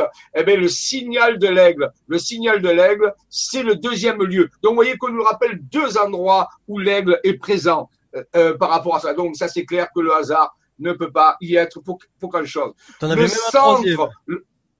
Si je peux me permettre, sur l'image où oui, tu avais, tu en avais même un troisième. Enfin, c'était pas l'aigle, mais il y avait marqué ah. gros bec. ah, gros bec, bravo, bravo, bravo. Vu, là. ah, exactement, bravo, euh, tu, tu l'as vu, bravo, tu l'as vu, Robin. Quel œil, quel œil, Robin, tu as un œil de l'aigle. Et donc, tu as vu gros bec. Gros bec, bien sûr, gros bec, c'est le bec de l'aigle. Vous avez compris? Bravo. Alors, je vous parle pas ici de, des endroits qui sont ici, qui sont hyper importants. Il y a des il y a plein d'endroits où il y a des énergies, où il y a des choses très intéressantes. Là, je vous parle seulement des montagnes et des collines. Bon, bravo, Robin, tu as découvert. Et je suis sûr que si on étudie la carte avec plus de précision, on va trouver encore d'autres éléments qui vont nous conforter. Le centre de, de cette croix, dit de Malte, mais ça va être un village qui s'appelle Tour Tour. Très curieux. Tour Tour, le village le plus haut du Var. C'est voir que c'est le village le plus haut du Var. Et il est magnifique ce village. Il s'appelle deux fois Tour. Alors peut-être que ça nous rappelle certains événements qui s'étaient roulés en 2001, hein, des Tours Tours, euh, qui n'étaient pas ici du tout, bien sûr. Mais il y a peut-être un lien. Qui sait À vous de chercher s'il n'y aurait pas un lien avec ce Tour Tour, avec les tours d'ailleurs, où il y a eu ce grave incident par rapport à tout ça. Donc, centre du livre, pas n'importe lequel, le village s'appelle Tour Tour. Voilà, donc je rappelle ici, euh, pour vous faire la, comparaison, avec toujours l'image euh, satellite, c'est impossible ici de pouvoir transcrire ce que vous venez de voir. Ce serait impossible. Voilà. Alors, ici, par exemple, nous sommes chez moi, enfin, l'endroit où je suis, et là, bien sûr, il y a un aigle, c'est un aigle qui m'a offert Raymond Spinozzi, justement, en souvenir de ses découvertes, oui, cet aigle. Et à côté, on a la petite structure, rappelez qu'on a vu sur les cartes, on a pu en faire un petit modèle réduit, qui est là, et qui, qui tourne, ça tourne avec le soleil, si vous voulez, ça permet de, de mettre de l'énergie. Donc, l'aigle, l'aigle a pris son envol, Saint-Jean nous a fait des révélations. Alors ensuite, Raymond, on va passer, oui, de la région dans le sud-ouest. Euh, Raymond a eu aussi des révélations. Et ça continue toujours avec l'aigle. Vous voyez, il y a eu un aigle dans le sud-est, il va y avoir un aigle dans le sud-ouest. Et ça va tomber bien sûr dans ce qu'on appelle le pays Qatar. Le pays Qatar. Là, il faut faire une conférence sur le pays Qatar. Là, c'est mon ami Alain Malas, qui est un spécialiste que je salue ce soir, s'il nous regarde, un spécialiste de l'histoire des Qatar. Il a fait beaucoup de diaporamas là-dessus. Il a fait beaucoup de recherches sur la disposition des châteaux qui ont été occupés par les Qatars. Et je rappelle qu'il n'y a pas de château Qatar. Hein. il n'y a que des châteaux qui ont été occupés par les Qatars. Les Qatars n'avaient pas de château. Mais donc, et c'est curieux parce que la géographie, la géométrie de l'implantation des châteaux qui ont euh, été occupés à un moment donné par la, lors de la croisade contre les Albigeois par les Cathares, eh bien, elles sont pas configurées au hasard curieusement. Et là, c'est Raymond qui a eu cette révélation. Donc ici, le point, le point jaune, pour vous situer, c'est le massif du Bugarache, le fameuse montagne sacrée de l'Aude, Bugarache. Autour de Bugarache, 13 étoiles apparaissent. 13 étoiles, vous voyez, c'est pas une, hein, 13 étoiles, toujours situées avec des montagnes et des villages. Et là, une, un schéma tout à fait curieux. Et ce schéma, Raymond a pu identifier que c'était, d'après vous, la constellation d'Aquila en, latin, qui veut dire l'aigle, la constellation de l'aigle. On dirait, ça y est, encore, il y a un aigle, mais ici, il est sous sa forme constellation. La, la constellation de l'aigle, euh, dans laquelle il y a l'étoile majeure qu'on appelle Altaïr. Altaïr. L'étoile Altaïr, donc tout ça, c'est des noms arabes, bien sûr. Et donc, dans la constellation de l'aigle. Et curieusement, et un jour on fera une conférence spécialement là-dessus, mais on s'est aperçu que les ronds jaunes que vous voyez ici, qui constituent la constellation de l'aigle, Aquila, eh bien, en réalité, sont faits par des châteaux. Les châteaux qui ont occupé les Qatars. Et un de ces châteaux, curieusement, devinez, il s'appelle Aquilar. Aquilar, ça rappelle Aquila, qui veut dire l'aigle. Curieusement, appeler un château Aquila, et comment on pouvait savoir que ça constituait la constellation de l'aigle, ces châteaux-là Rappelez-vous qu'à l'époque, il n'y avait pas de carte. Hein. Donc, euh, très curieusement, donc, euh, il y a le château du Durban, il y a le château de Rocopertus, le château de Kiribus. Bon, tous ces châteaux sont connus, mais ils configurent la constellation de l'aigle. Et pourquoi Pourquoi Quel est le lien avec les Qatars Eh bien, tout simplement, il faut le savoir que les Qatars, euh, qui étaient un peu à part du, du régime catholique officiel, eh bien, ils avaient qu'un seul type d'enseignement qui suivait. Et devinez lequel Ils n'avaient qu'un seul livre qui suivait. Qui suivait. C'est le livre de Saint Jean. Les Cathares n'étaient que voués à Saint Jean et ne suivaient que la révélation de Saint Jean. Alors curieusement, les Cathares reliés à Saint Jean, les châteaux qui ont été occupés par les Cathares, lorsque les relient, certains, ça donne la constellation de l'aigle.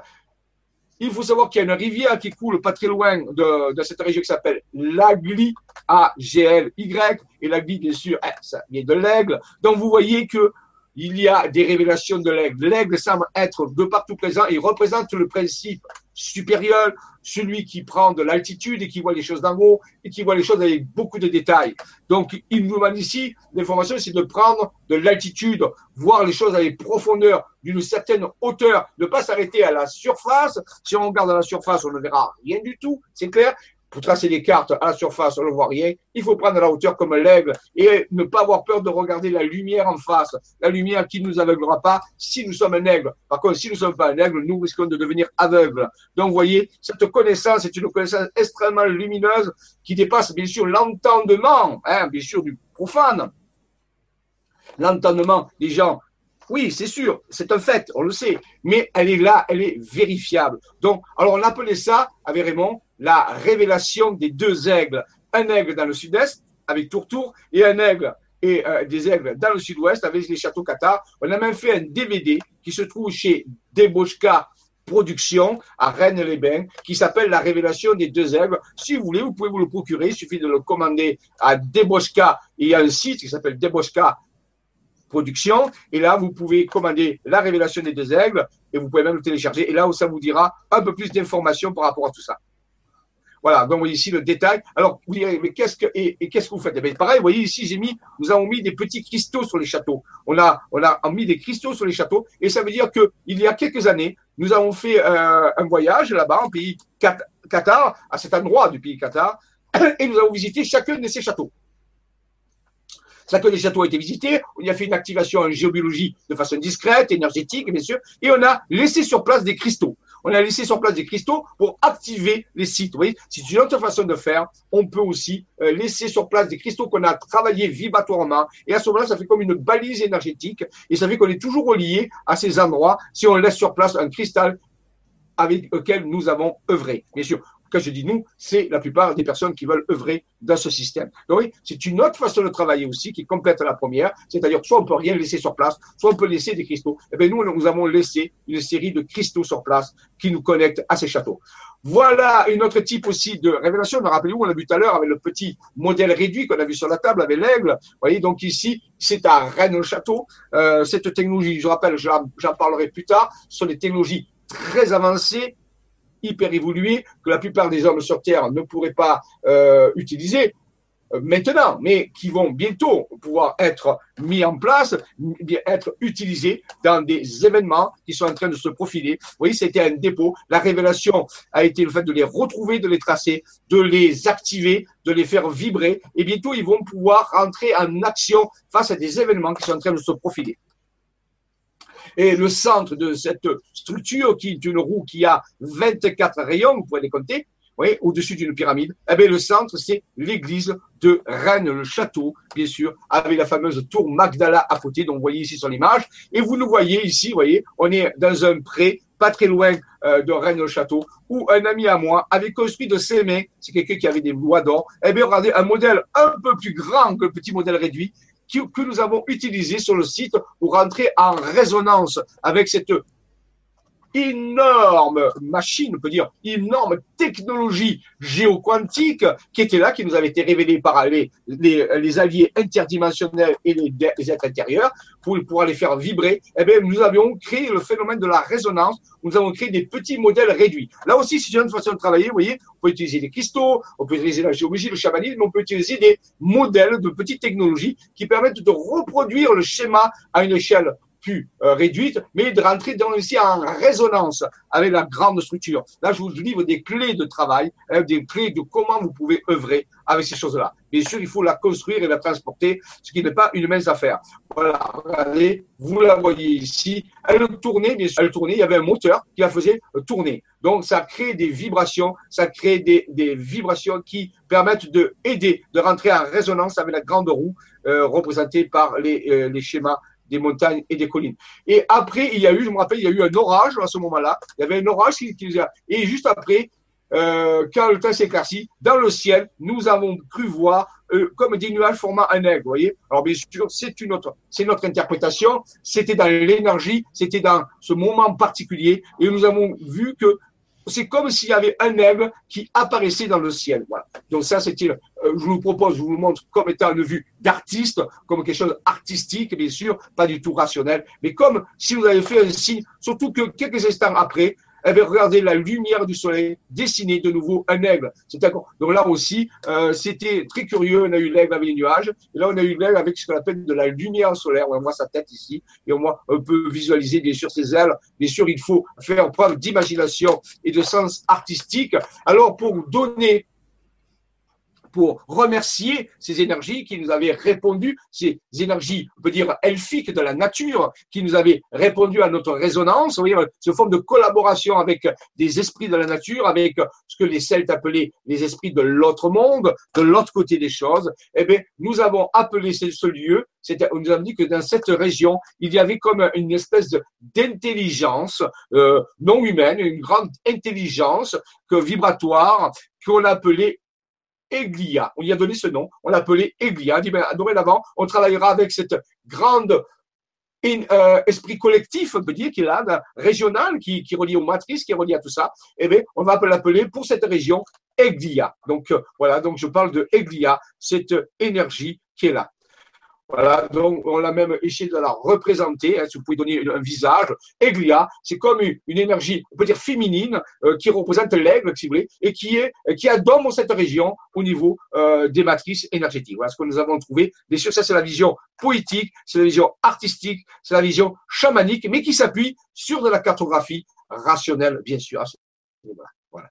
voilà. Alors ensuite, quelques temps après, Maxime Pellin, lui-même, un autre chercheur euh, qui connaît très bien Raymond et qui a été initié par Raymond à ses visions, à, savoir comment euh, recevoir ses visions. Eh bien, regardez, il a dessiné en reliant des villages un aigle. Alors, bien sûr, ça a l'air un peu enfantin, mais il faut savoir que c'était le début où Maxime commençait, mais il a eu cette vision et il a pu la reproduire. C'est au même endroit, il faut savoir que c'est au même endroit où il y avait des châteaux qu'on a vu tout à l'heure. Alors, il y a une corrélation totale de position. Ici, on voit mieux un aigle qui, ouvre ses ailes et les châteaux, eh bien, ils sont quelque part par ici. Donc, il y avait bien une superposition entre la vision de Raymond Spinozzi au niveau de la constellation de l'aigle et la vision, on peut dire, un peu plus artistique de Maxime sous forme d'un dessin où on voit un aigle qui déploie euh, ses ailes. Donc là, c'était vraiment pour nous confirmer que l'esprit d'Eglia, cette énergie, on peut dire collective de cette région, avait euh, bien été activé et répondait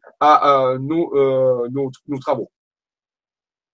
Voilà, donc ici je vous mets en rapport les deux. Hein, les deux, vous voyez, c'est la même région, on peut comparer. Hein. C'est, on peut dire que les deux se superposent, on peut dire que là, c'est là. Donc vous voyez, ici, il n'y a pas de hasard. Quand les deux schémas faits par deux personnes différentes, ils sont vraiment différents, je vous garantis, hein, et Maxime, ces deux entités différentes, eh bien, voyez, les deux schémas se superposent totalement. Il n'y a pas de problème à ce niveau-là. Donc, vous voyez que euh, c'est ça un petit peu le contact avec les intelligences interdimensionnelles. Il nous aide à avoir des visions, il nous aide à recevoir de l'information. Mais cette information, il faut qu'elle soit concrète. Il faut qu'elle apparaisse sur des cartes ou qu'elle soit dans des techniques de cryptographie, mathématiques, euh, alphanumérique ou autre chose. Mais il faut quand même qu'on puisse les vérifier pour pouvoir travailler avec. Donc, on est passé à un stade et ces entités ont vraiment euh, insisté là-dessus, à dire, vous, oh, vous recevez des informations, mais vous devez les mettre de telle façon que la plupart des personnes puissent les voir. Voilà. Alors, une autre, passons ici, cette fois-ci. Euh, euh, Robin, il n'y a pas de questions? Ah, on a peut-être perdu Robin. Je ne sais pas, c'est possible qu'on ait perdu Robin? Euh, je vais arrêter le, partage deux secondes.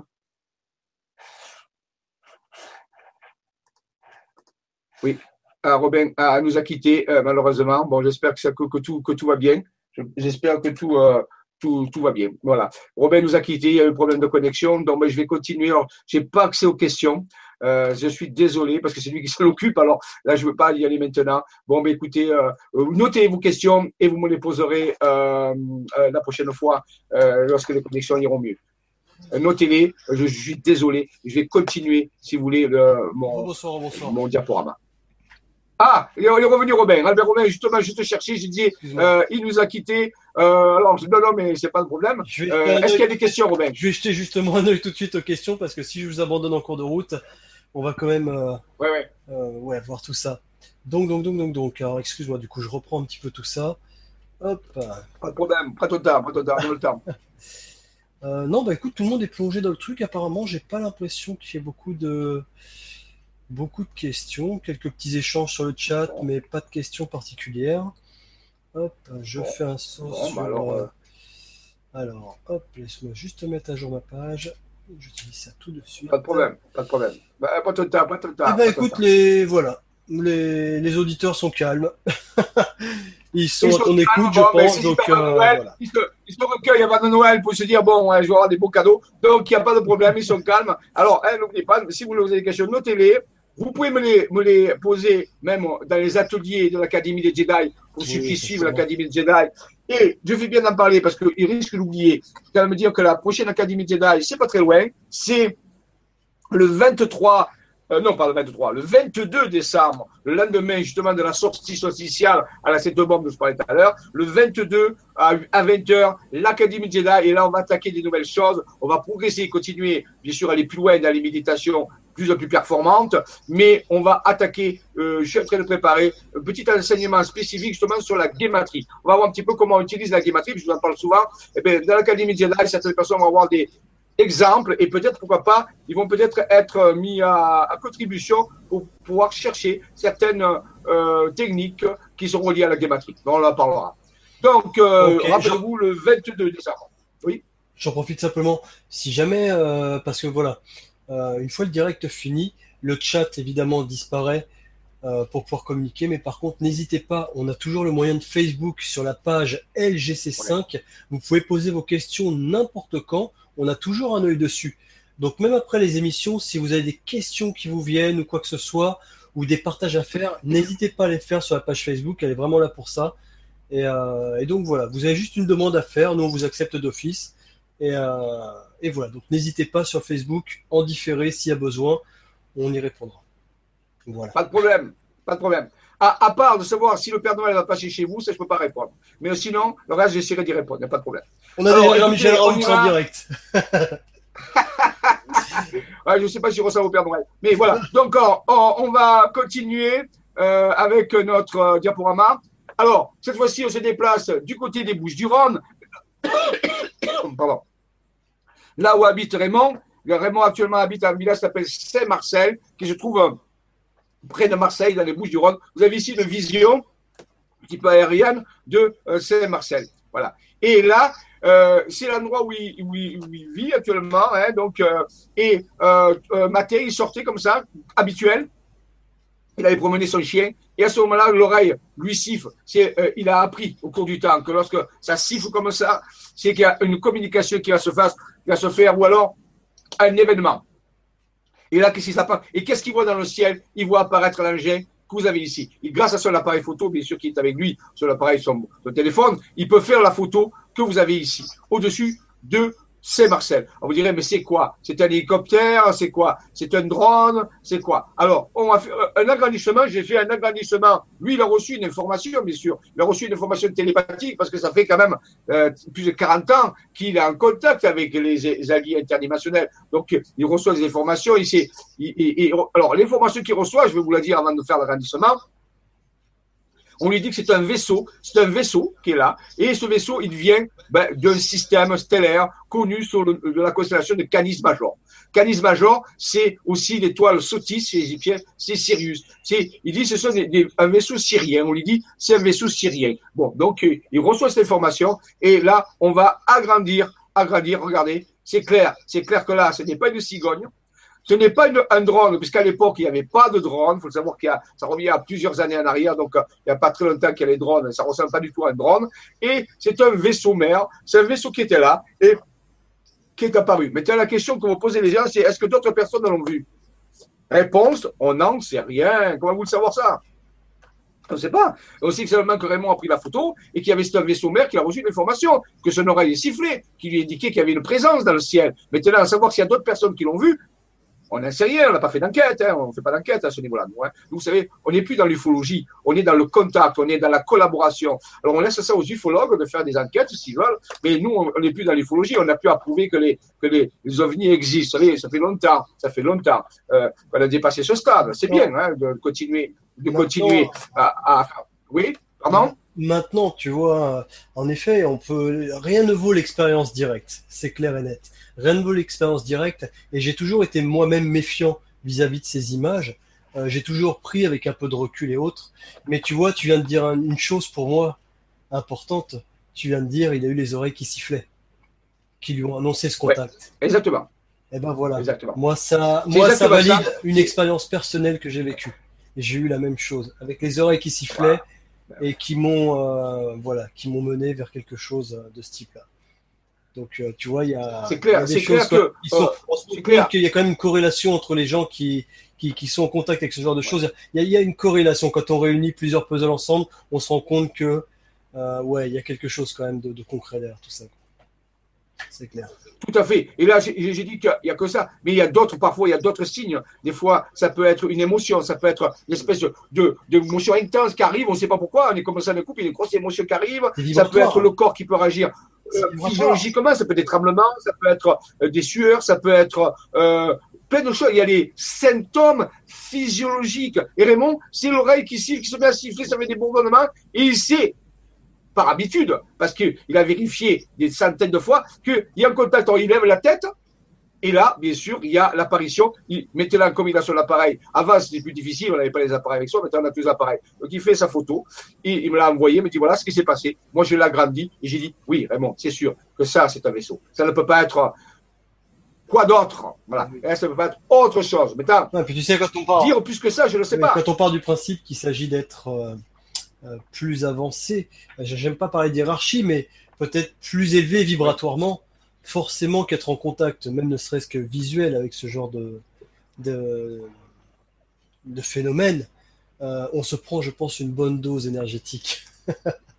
Ah forcément, on entre en résonance. Le corps, lui, qu'on comprenne ou pas, le corps il réagit. On n'est qu'une fréquence à la limite, hein. une fréquence qui entre en résonance avec une autre fréquence plus forte, ça réagit là-dedans. Donc c'est clair. Tout à fait.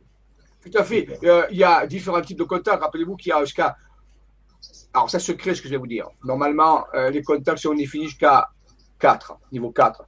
Rencontre RR1 du premier type, rencontre du second type, rencontre du troisième type et rencontre du quatrième type.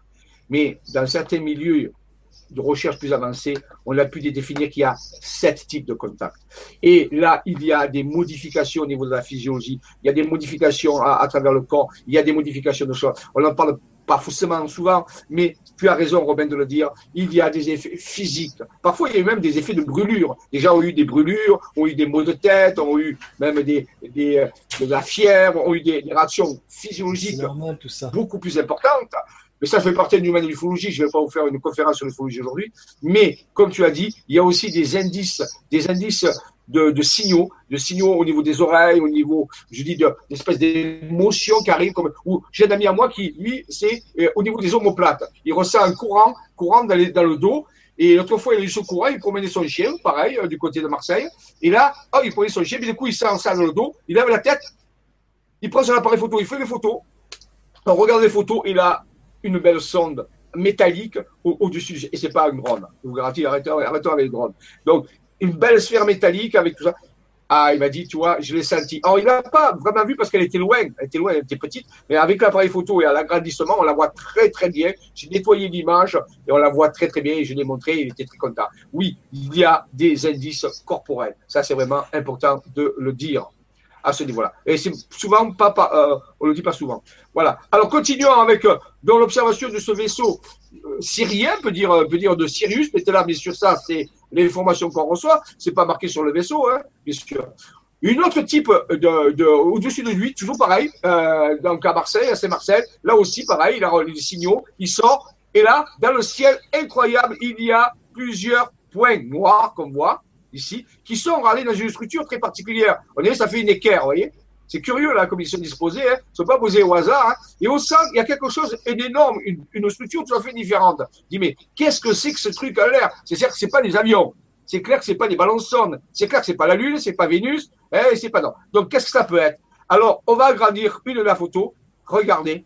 Stupéfiant. Absolument stupéfiant. Bien sûr, j'en conviens, c'est stupéfiant. Mais oui, c'est comme ça la clé de vie égyptienne, on voit le symbole de la clé de vie, c'est la clé appelée de Ankh. Alors, les gens qui ne connaissent pas ce que c'est la clé de vie égyptienne, ou clé dite de Ankh, A-N-K-H, vous allez sur Google, merci Google, vous tapez clé de Ankh, A-N-K-H, avec des images, et vous allez voir euh, ce que c'est. Vous direz, c'est la même. C'est un symbole égyptien, un vaisseau, fait une anomalie aérospatiale qui a la forme d'une clé de Ankh, Là, tu crois rêver, même pour un ufologue aguerri. Je dis, mais les autres petits vaisseaux, c'est comme des petits vaisseaux d'accompagnement. Et ça, c'est un gros vaisseau, un gros vaisseau plus grand, qui est dans le ciel. Je rappelle, sous la forme de, regardez, ici, de clé, de hank.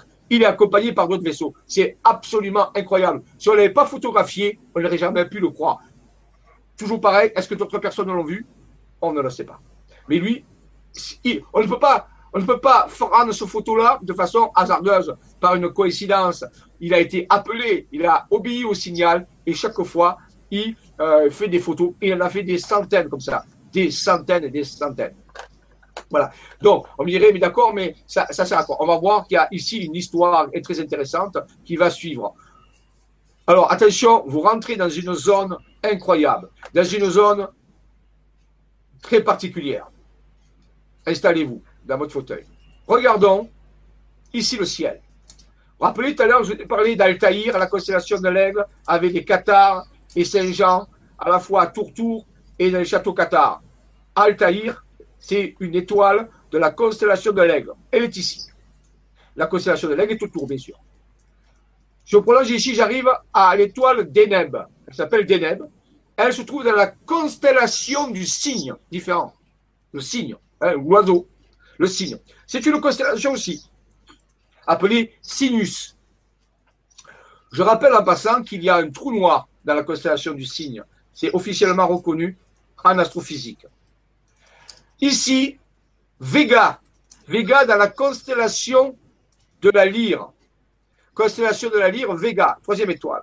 Si je recueille, si je relis ces trois étoiles, Vega, Altaïr, Vega dans la lyre, Altaïr dans l'aigle et Deneb dans le signe, j'obtiens un triangle dit sublime, un triangle d'or dont l'angle sommital fait 36 degrés et les angles à la base 72 degrés. Vous direz, d'accord, et après Alors, continuons. Donc, cet ensemble, ici, on est en train de relier trois constellations et ça forme un triangle sublime, qu'on appelle un triangle sublime dans le ciel. Continuons notre prospection. Agrandissons la constellation de la lyre avec l'étoile Vega. Vous voyez, Vega est là. Ça, c'est la lyre. Bon, c'est les anciens qui dessinaient la lyre. Voilà le, tracé de la constellation. Vous la voyez, la constellation, elle est tracée. Donc, les anciens appelaient ça la constellation de la lyre, près de la constellation du dragon, puis et du renard, ainsi de suite, et du signe. On dirait d'accord. Continuons. Voici une représentation purement astronomique de la constellation de la lyre avec l'étoile Vega, dont on parlait tout à l'heure. C'est une étoile majeure. Je rappelle que l'étoile Vega a été illustrée dans le film que vous pourrez regarder qui s'appelle Contact. Foster. Très, euh, très intéressant film. Regardez ce film Contact. Vous en prendrez un peu plus que ce qui est sur Vega, de la lire, et aussi sur les vortex ou les, les, tunnels spatio-temporels trous de verre. Regardez ce film Contact avec Justy Foster. Il a déjà quelques années. Il est très bien fait. Toi, vous rappellerez de Vega.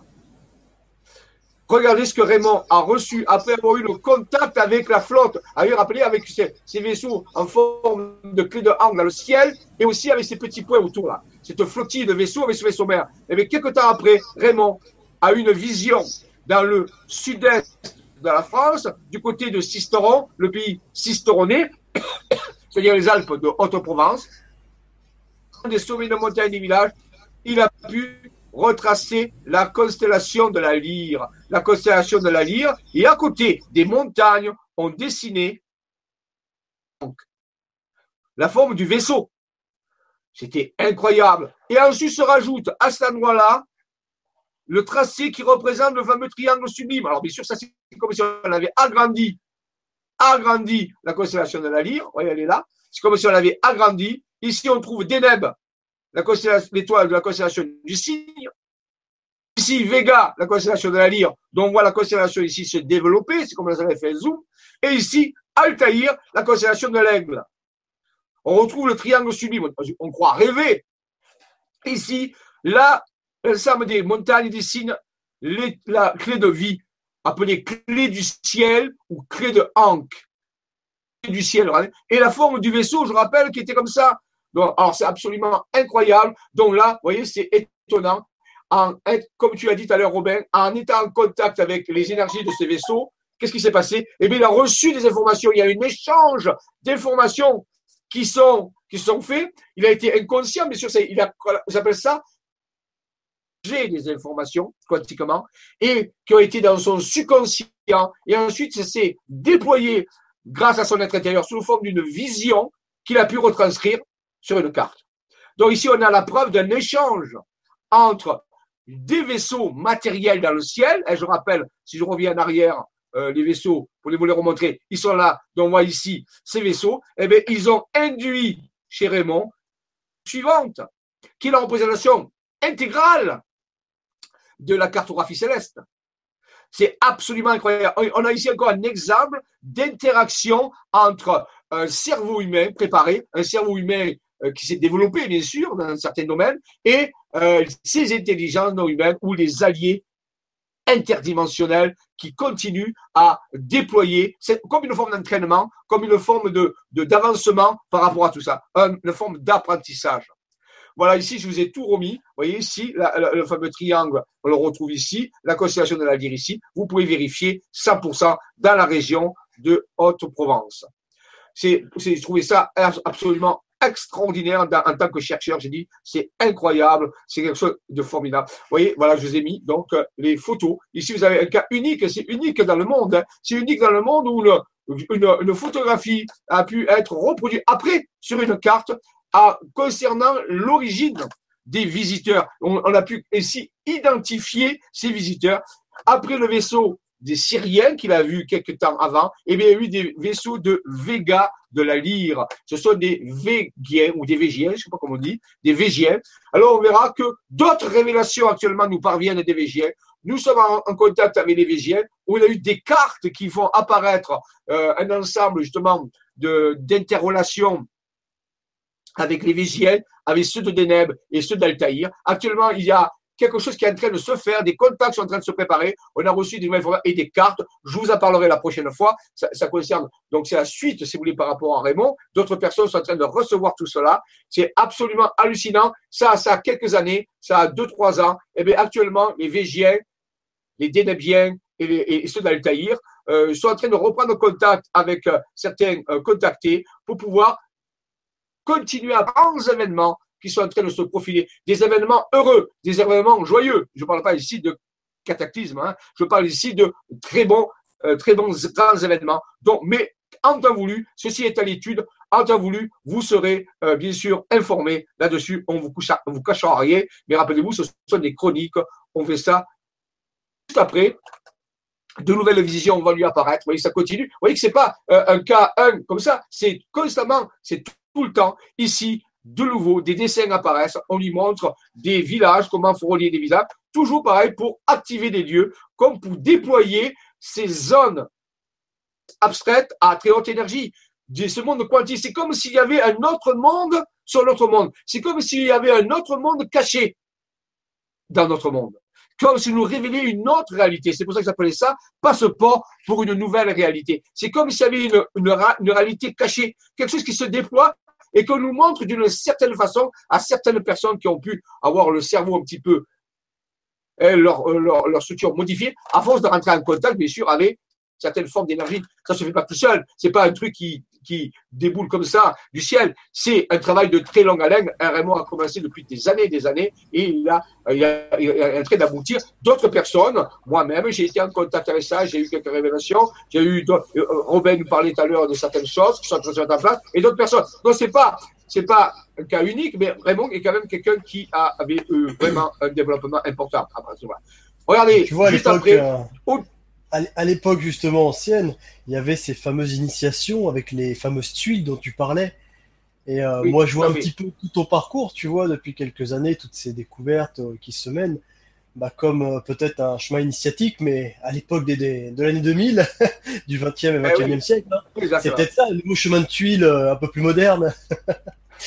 Écoute, bah, ça va mais est-ce que le but de tout ça, c'est pas justement de nous faire travailler, de nous faire avancer, de nous faire chercher euh, et, tout à fait, tout à fait. C'est un grand travail d'initiation, de reconnexion, de développement. Mais en vue de quoi? En vue de quoi? Alors pour l'instant, on est sur le parcours. On verra plus tard vers quoi on va. On a une petite idée. Mais rappelons-nous, soyons humbles. Je ne sais pas ce que je ne sais pas. Je sais très peu de choses. Et je sais qu'il y a tellement de choses. Mais l'analyse, en regroupant toutes ces centaines de données, ces centaines de, d'éléments, on peut commencer à faire un petit paysage des événements qui se profilent. C'est pas pour rien. Pourquoi on nous montre tout ça? Pourquoi on nous entraîne à tout ça? Pourquoi on fait faire tout ça? Il y a quelque chose qui est très, quelque chose de merveilleux, quelque chose d'extraordinaire, quelque chose qui dépasse l'entendement. En tant que scientifique, si je fais des analyses de toutes ces informations, j'arrive à des conclusions stupéfiantes, des, des, des vérités incroyables qui sont sous nos yeux qui se déploie. On a du mal à le croire, mais pourtant, ça vient du côté purement rationnel de ces découvertes, comme tu l'as dit, avec des morceaux de tuiles, avec des cartes, avec de la guématrie, des techniques qui sont avérées, qui sont rationnelles.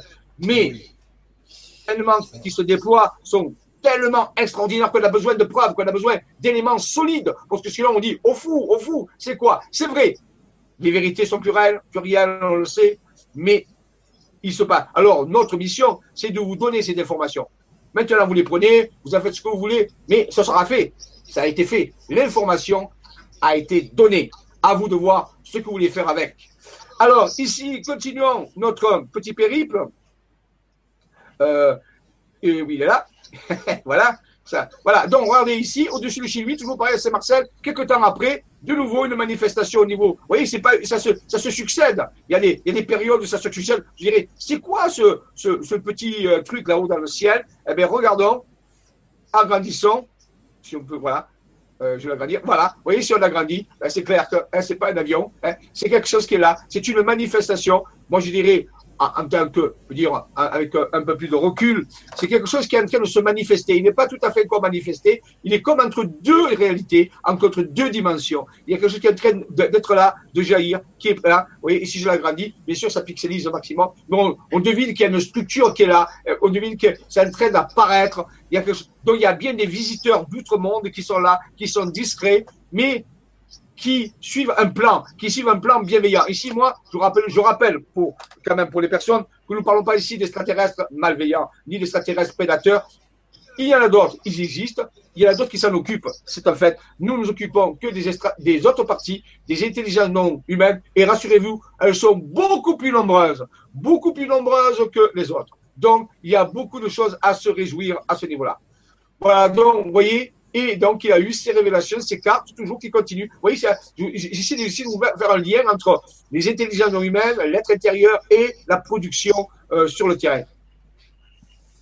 Voilà, contact avec vaisseau pléadien et téléportation quantique de la Spinozzi. Ça, il y a un an et demi, c'était au solstice d'été. Alors, ces contacts ont aussi lieu à des, moments précis. Hein, on parle de solstice d'été, solstice d'hiver, à des moments précis dans l'année, oui, parce qu'il y a des énergies. C'est comme si les portes entre les dimensions s'ouvraient plus facilement à certaines périodes. On a remarqué ça, les anciens le savaient. Les anciens savaient qu'ils lorsqu'ils faisaient, ils faisaient pas des rituels n'importe quand, n'importe où. Hein. Ils faisaient des rituels à des endroits précis et à, une date précise. Donc ça, les anciens le savaient. On a perdu un petit peu tout ça actuellement dans nos sociétés. On a perdu le sens du sacré, mais les anciens savaient ça. Donc carrément, et a eu ce contact, il a été averti par son intérieur, il a eu cette, information dans la nuit, il m'a dit, dans la nuit, on m'a réveillé, on m'a dit d'aller à tel endroit. Alors il a pu y aller, et pour une fois, pour une fois, il était avec quelqu'un, avec un, une jeune personne qui s'appelle Yann, qui était là, qui est aussi quelqu'un de très développé, qui fait aussi des technologies, des, technologies qui, décide et qui construit des petites technologies, on peut dire, euh, du type radionique, avec des... Et donc, Yann été avec Raymond ce jour-là, et il a pu être présent à l'épiphanie, ce qu'on appelle. Alors ça, c'est une, c'est un, on en reparlera une autre fois, c'est une, église qui est près de chez lui, s'appelle Notre-Dame de Nazareth, où il a vécu un contact très poussé. Et là, je préfère vous parler maintenant du contact de, Tourtour, et après, on, y reviendra. Voilà, voilà Yann, vous voyez, Yann, il, se trouve à Tourtour, le village, le fameux village Tourtour, rappelez, qui est au centre du livre, au centre du livre de Saint-Jean, on l'a vu tout à l'heure, avec la révélation de l'aigle, vous voyez alors vous direz, ah, mais c'est pas, c'est pas un hasard si c'est là. Vous voyez, Tourtour, centre du livre de la révélation de l'aigle, centre de la croix de Malte, euh, le, village dans les nuages qu'on appelle le village le plus haut du Var. Yann est là et regardez ce qu'il fait de ses mains. Yann dessine des formes radioniques et il sculpte et il construit des formes radioniques qui travaillent sur l'énergie. Vous voyez, euh, c'est très important. Yann, Raymond, bien sûr, voilà, Raymond, ce jour-là, ils sont tous les deux présents. Et qu'est-ce qui va se passer à midi, quand le clocher sonne? Qu'est-ce qui se passe dans le ciel? Voici la chapelle, pas très loin où ça s'est passé. Voilà dans le ciel ce qui apparaît. Un disque argenté. Derrière, un avion passe. Voyez, on le voit très loin. Un disque argenté. Et Raymond peut faire quelques photos. Et là, j'agrandis. Vous voyez, je l'agrandis, la, la photo. Regardez. C'est clair, net et précis. C'est une manifestation, un objet volant non identifié Alors on me dirait, c'est curieux, pourquoi il est penché comme ça? Alors vous direz peut-être parce que, mais on verra tout à l'heure qu'il y a une possibilité d'expliquer cela par l'application de la science, de la physique. Ça peut être dû à sa moyen de se propulser. On verra. Donc vous voyez, mais là la photo est là. Raymond fait des photos. Yann était stupéfait. Il, a été le, il a eu le choc de sa vie de voir apparaître euh, ce, ce, type de manifestation à cet endroit euh, précis. Voilà la photo. Euh, maximum après ça pixelise, bien sûr, on le voit. Voilà. Là, j'ai redressé la photo. ça serait la position un peu plus normale du vaisseau. Mais je rappelle que euh, cette anomalie avait cette position qu'elle était prise. Là, ici, je la redresse pour vous la montrer euh, un peu mieux. On voit l'avion derrière, ce qui vous montre bien comment ça se fait. Voilà. Donc ici, voilà, donc ça aussi, on l'a vu tout à l'heure sur la diapo, c'est d'autres types de manifestations. Hein. Vous voyez, maintenant, ça devient presque courant, on se pose la question des révélations de ces alliés interdimensionnels qui attirent notre attention, comme l'a dit Robin tout à l'heure. Ils essaient de nous enseigner, ils nous entraînent, il nous faut aller à des endroits, ils nous apprennent à réfléchir, à penser différemment. parce qu'ils veulent nous révéler des choses inimaginables. Il faut que notre cerveau soit entraîné. Il faut que le cerveau soit un petit peu différent. Il faut, comme s'ils essayaient de faire muter notre intelligence, comme s'ils voulaient nous faire penser d'une façon différente pour accéder à une réalité différente qui est là sous nos yeux et que nous ne voyons encore pas. Petit à petit, bien sûr, nous la voyons apparaître, comme je vous l'ai dit, à travers les cartes. Ça, c'est important. Alors ici, vous avez un exemple d'un des morceaux de tuile qui a été trouvé euh, en Provence. Et celui-là, je me rappelle, il a été trouvé près d'un village, d'un château, que certains disent, et moi je suis pour ça, mais bon, je ne veux pas rentrer dans les polémiques, qui a été occupé par les Templiers. Le château de Gréoux-les-Bains. Gréoux-les-Bains se trouve dans, dans le Var. Hein, et là, on a trouvé un morceau de tuile, vous voyez, avec des écritures dont je vous ai déjà parlé, qui sont des écritures qu'on connaît. Et parfois, il y a des schémas.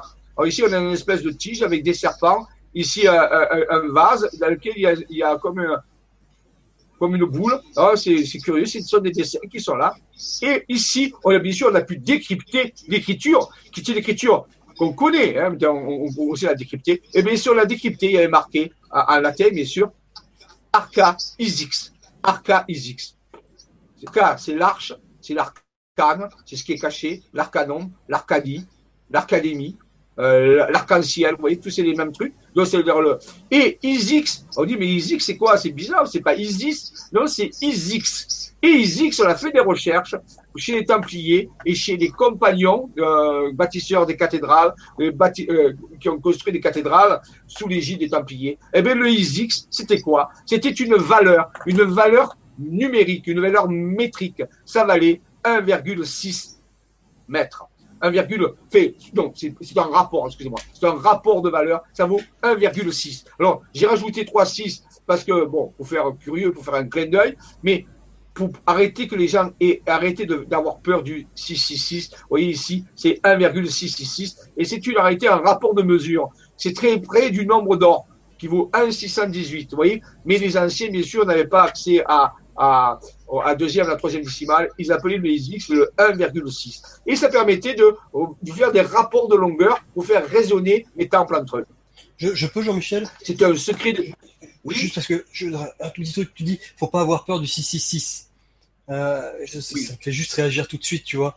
Euh, faut pas oublier, euh, à mon avis, qu'on est quand même dans un monde où tout, absolument tout, a été fait de manière involutive beaucoup, beaucoup de choses ont été faites pour ne pas justement qu'on retrouve ces connaissances, qu'on retrouve ce savoir, qu'on retrouve qui on est. Donc, une bonne fois pour toutes, tous ces symboles qui peuvent vous faire peur, euh, bah vous inquiétez pas que si on a mis une connotation négative dessus, pensez bien que ceux qui ont mis une connotation négative dessus, c'est parce qu'ils veulent pas qu'on s'y intéresse, justement. Donc les nombres comme 666, les croix à cinq branches qu'on avait vu à un moment dans tout ce qui était un peu euh, sortilège, etc. Tout ce qui paraît souvent négatif, en réalité, ça a été bien, bien, bien manipulé pour ne pas qu'on y touche. Tout comme, par exemple, les symboles comme la pyramide avec un œil. Tu vois, ce genre de ah choses, c'est des symboles qui font peur aujourd'hui quand on s'intéresse à tout ça. Mais en fin de compte, c'est des symboles qui ont été détournés. Tu as fait une conférence à un moment sur la Svatiska. Je vais pas, je vais pas tourner dessus, mais c'est juste pour vous dire, euh, si ça vous fait peur, intéressez-vous, intéressez-vous-y. enfin, si je dis ça vous fait peur, par rapport à, à votre mental, hein, attention, euh, ressentez bien les choses hein, quand je dis ça. Si c'est une peur profonde, euh, c'est que c'est pas bon. mais mais ce genre de choses, n'hésitez pas à, à, vous y intéresser d'un peu plus près. Vous verrez qu'il y a des choses derrière ces, ces numéros, derrière ces symboles, qui sont très intéressants euh, à creuser. Tout à fait raison à dire. Bien sûr, qu'on les a dévoyés, qu'on leur a fait dire des choses qu'ils n'avaient pas à dire.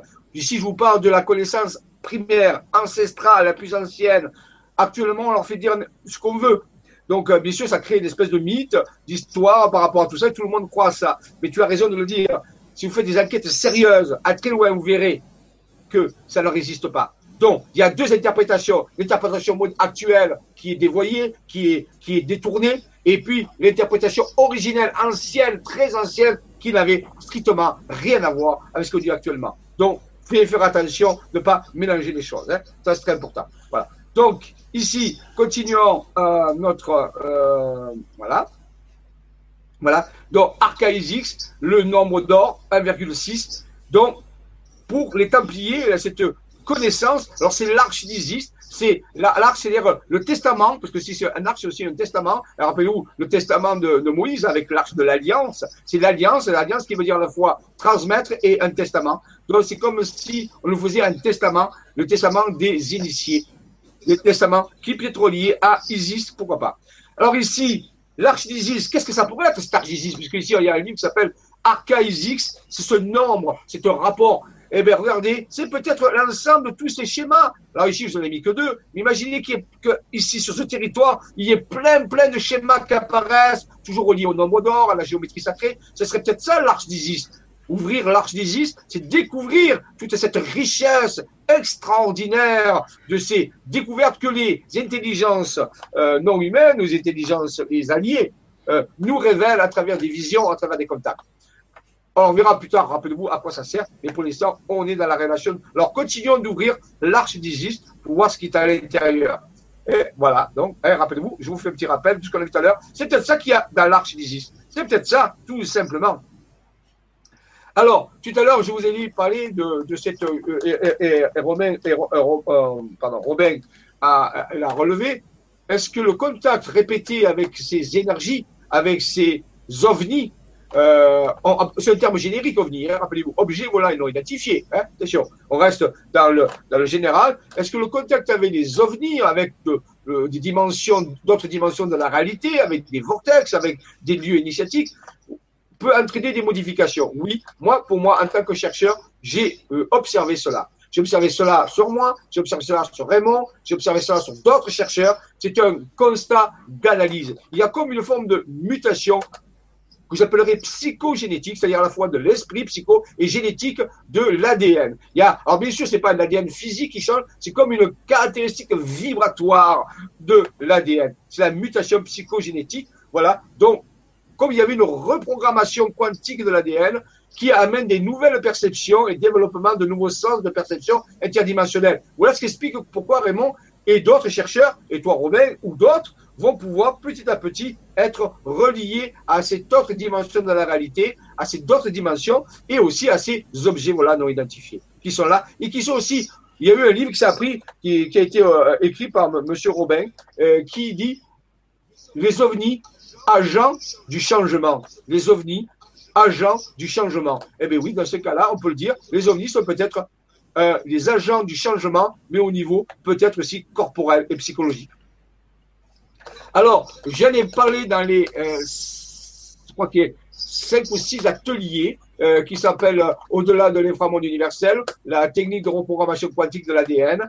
Ces intelligences humaines, ces alliés interdimensionnels via nos êtres intérieurs nous ont révélé une technique justement de modification génétique de l'ADN quantiquement. Bien sûr, ici, hein, ils savent que ce sont des vibrations et donc qui permet aux, personnes qui, travaillent avec ces techniques d'être plus, plus sensibles au contact avec ces énergies d'un autre monde. Et eh bien donc, euh, j'ai donné ces cinq ateliers, vous pouvez trouver euh, sur euh, donc sur le grand changement, hein, avec les ateliers du double cosmique, il y en a six ou sept, où je développe la méthode qui nous a été transmise par ces intelligences. Donc ici, on a un exemple d'une technologie qui nous a été transmise par les intelligences non humaines, par les alliés euh, interdimensionnels, via toujours, rappelez-vous, l'être intérieur qui permet de sécuriser euh, les informations à travers des cartes et à travers de la guématrie. Et nous avons pu mettre en, en place une technologie de reprogrammation quantique de l'ADN pour les personnes qui voudraient justement œuvrer avec ces intelligences non humaines, quels soient les esprits de la nature, que ce soit des intelligences extraterrestres ou intraterrestres, que ce soit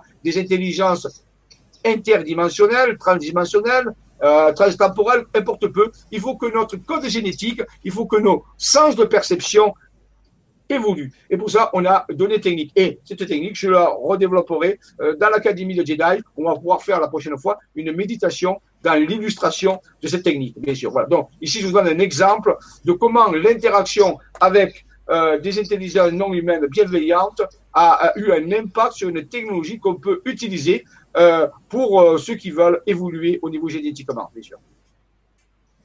Voilà, c'est objets volants qui provoquent tout cela, bien sûr. Voici d'autres exemples de photos de Raymond que j'ai agrandi, bien sûr, hein, et on voit tous ces phénomènes qui apparaissent. Et c'est pour illustrer ici. Hein, voilà, ici, on appelle ça un canotier, comme un chapeau. C'est les anciens chapeaux dans les années 30 et 40.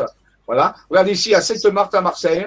Alors ça, c'était les Polaroids, parce qu'avant qu'il ait les appareils photojetables, avant qu'il ait eu les appareils cellulaires, comme actuellement les téléphones, Raymond, il avait un appareil Polaroid. Vous voyez, il prenait un Polaroid, donc carré direct. Voilà. Et on voit ici au 7 mars une manifestation de ce type euh, d'engin, toujours. Là, par contre, ça, c'est pas Raymond, c'est un groupe de personnes qui sont allées en, Thaïlande. il y a quelques années, c'était le jour du Vesak, ce qu'on appelle la pleine lune du taureau. Et curieusement, la personne a pris une photo dans le ciel et il n'y avait rien. Et regardez un phénomène lumineux qui est apparu, qui est apparu sur la pellicule. Hein, on est dans la pellicule, on n'est plus dans les photos numériques. Hein, à l'époque, il n'y avait pas de photos euh, numériques. Et regardez, là, c'est pas un montage du tout, je vous l'assure. Il y avait un groupe de jeunes qui faisaient la fête, qui se réunissaient. La personne a juste pris la photo d'avant, après la photo ici, regardez ce qui se passe. Comment peut-on expliquer ça? Ce n'est pas le flash, ce n'est pas un phénomène lumineux, c'est pas quelque chose qui était. Ils l'ont pas vu. Ces jeunes n'ont rien vu du tout. La personne non plus qui a pris la photo. C'est un décor à la photo. Qu'est-ce qui est apparu C'est très d'énergie incroyable. Ce qui montre bien que, vous voyez, quand il y a un moment particulier, la pleine lune du taureau, le Vesak, c'est une fête, on peut dire, euh, philosophique pour les bouddhistes, bien sûr, hein, avec Bouddha. Euh, on, dit souvent que le maître Jésus rencontre Bouddha. Bon, ça c'est dans la tradition. Et quelque part, eh en Thaïlande, regardez, des phénomènes énergétiques apparaissent. Donc, ah, c'est très curieux. Vous voyez bien une corrélation entre des lieux et des dates avec des phénomènes qui apparaissent, qui ne sont pris que par les technologies des appareils photo euh, à l'époque. À Gardanne, Gardanne qui se trouve près des Bouches-du-Rhône, toujours pareil, près de Marseille, regardez dans le ciel, ça ressemble à l'apparition de Tourtour, rappelez, euh, qu'on avait vu l'autre fois. C'est peut-être c'est peut-être les mêmes, mais c'est des années avant, c'est des années, il y a une dizaine d'années. Ici, encore, voilà, voyez. Donc, vous voyez qu'il y a pléthore de photos. C'est clair qu'on ne peut pas confondre ces choses-là euh, avec des choses qui sont connues euh, des technologies. À Sainte-Marthe encore, regardez cette espèce de chapeau qui vole dans le ciel près de Marseille. Pareil, ça c'est photos Polaroid. Là, je vous montre un peu les archives que nous avons. Donc, vous voyez, s'il y en a, et je vous montre pas tout, il y en a, je vous amène pas, même pas 20% des archives. Regardez, l'agrandissement, la pixelisation, bien sûr, euh, qui dit l'agrandissement. Voilà. À Lambesque, euh, donc euh, village aussi des, Bouches-du-Rhône. Ici, regardez ce vaisseau, regardez l'effet de, euh, ça c'est l'effet du soleil, la diffraction du soleil. Regardez ce vaisseau qui vole, mais qui est sur la tranche. Ça nous rappelle le vaisseau qu'on a vu tout à l'heure à Tourtour dans les Pléiades, rappelez? Euh, les Pléiades, le vaisseau pléiadien. Bon, parce que vraiment reçu que c'était une information de vaisseau pléiadien. Et ici, on a pareil un, vaisseau qui a une assiette particulière. Regardez, deuxième photo. Alors là, c'est un exemple très particulier. Ce jour-là, Raymond était avec un ami à lui, euh, donc je ne vais pas dire le nom, hein, qui était là, qui est un ami qui, mais qui aimait bien euh, aussi les contacts avec des intelligences humaines. Donc il demandait souvent à Raymond quand est-ce qu'on va voir, quand est-ce que je vais voir quelque chose? Et Raymond disait, qu'est-ce que se présentera Je ne veux pas te dire autrement. Et ce jour-là, Raymond a, a senti qu'il pouvait, pouvait lui faire plaisir. Il lui dit, écoute, et l'ami, l'ami qui s'appelait R, on va dire, il commençait par R, ce prénom, R et Raymond sont allés acheter ensemble, à l'époque, un, euh, un, appareil photo jetable. Vous savez, ils étaient sur les plastiques, vous savez, il était chargé, il avait des pellicules. Donc, ensemble, ils sont allés acheter dans une grande surface, euh, donc, l'appareil jetable. Ils l'ont ouvert devant. Et Raymond est allé à un endroit, il, dit, il a senti le contact, il dit, écoute, je vais photographier par là, c'était près d'un cimetière. Euh, euh L'ami ne voyait rien, il a pris des photos. Et les photos que vous voyez sont les photos qui sont sorties de l'appareil euh, lorsqu'il a fait développer les photos. Et quand ils sont allés faire développer, en plus, ils sont allés faire développer le jour même. Et le gars qui a développé ça, il a dit, mais euh, qu'est-ce que vous avez pris là? Là, vraiment, bien sûr, rien dit. Euh, donc, tout a été fait dans la journée. L'appareil a été jeté, neuf. Les photos ont été prises et les photos ont été développées, parce qu'à l'époque, on développait les photos dans la journée même. Et je vous dis pas que l'ami R a été stupéfait absolument impressionné par le phénomène qui s'est passé. Voilà. Alors, pour expliquer ces vaisseaux, euh, le déplacement de ces vaisseaux qu'on a vu tout à l'heure, ici par exemple, hein, euh, ici euh, sur la tranche, je dis mais pourquoi il est sur la tranche? Eh bien, Jean-Pierre Petit, qui est un chercheur du CNRS, qui est à la retraite maintenant, et qui était un physicien, donc qui travaillait, qui était directeur de recherche au CNRS dans la région marseillaise, bien sûr, a travaillé là-dessus sur ce dossier OVNI, mais du point de vue technologique. Et il a, il a expliqué qu'on pouvait expliquer l'évolution de tel, de engin en utilisant une loi physique qu'on connaît, qu'on appelle la loi de Lorentz, la loi des forces de Lorentz.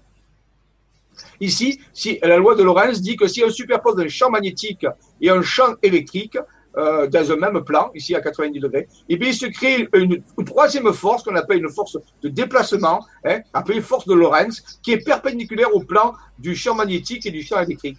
Et eh bien en réalité, c'est comme euh, c'est comme ça que fonctionnent les, les certains vaisseaux. C'est-à-dire qu'ils superposent un champ électrique et un champ magnétique, et la force résultante, on la voit ici, vous voyez, mais fait avancer un petit peu comme un hélicoptère à la limite. Ce serait comme un hélicoptère, mais au lieu qu'il y ait des pales qui tournent, c'est un champ électromagnétique qui crée. au fur et à mesure que le vaisseau va avancer, eh bien, il se penche sur le côté, ce qui est la résultante de la force. Rappelez-vous, la force est perpendiculaire au plan des, des, champs électromagnétiques. Et ça le fait de... Voilà pourquoi il n'est pas, pourquoi sur l'assiette n'est pas horizontale et plus il veut se déplacer, et plus il est obligé de se redresser, et quand il est sur la tranche, il va le plus vite.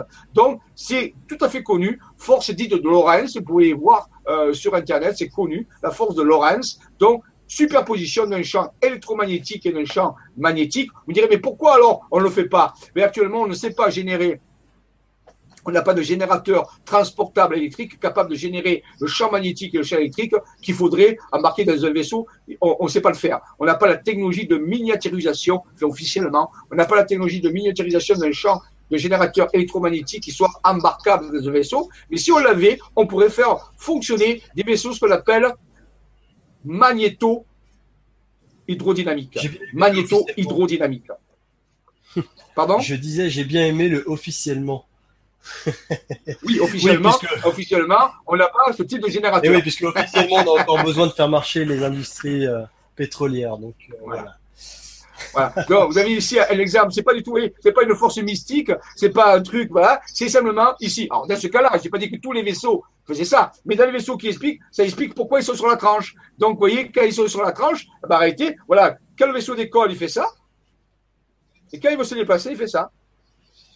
Il se déplace comme ça. Alors, plus il est vertical et plus à force, la résultat de Lorentz le fait avancer. Il se déplace dans un fluide. Ça marche parce qu'il est dans un fluide, c'est-à-dire le fluide ici, c'est l'air. Alors, ça marche dans une atmosphère et ça marche aussi sous l'eau. C'est pour ça, pour ça que Jean-Pierre Petit, a pu étudier ça dans un contexte très, très, et ça marche, hein, je vous garantis, ça marche. Ça a été fait par les Chinois, par un sous-marin un sous-marin qui fonctionne, qui n'a pas des hélices pour le faire avancer, mais qui utilise des turbines magnétro-dynamiques et obtient des vitesses incroyables à ce niveau-là. Donc ça, ça a été réalisé par l'armée, un sous-marin à propulsion magnéto-hydrodynamique. Après, on peut se poser la question sur les avions furtifs ou certains projets comme Aurora, qui utilisera la propulsion électrogravitationnelle, mais c'est, on peut dire, induit de ces phénomènes-là. Donc, vous voyez que peut-être que les humains, peut-être, je ne sais pas, ont déjà la possibilité d'envisager des technologies qui ne sont pas des technologies pour, se déplacer des étoiles dans les étoiles, mais des technologies capables de se déplacer beaucoup plus facilement dans notre atmosphère que la, propulsion par turboréacteur ou la, propulsion par hélice.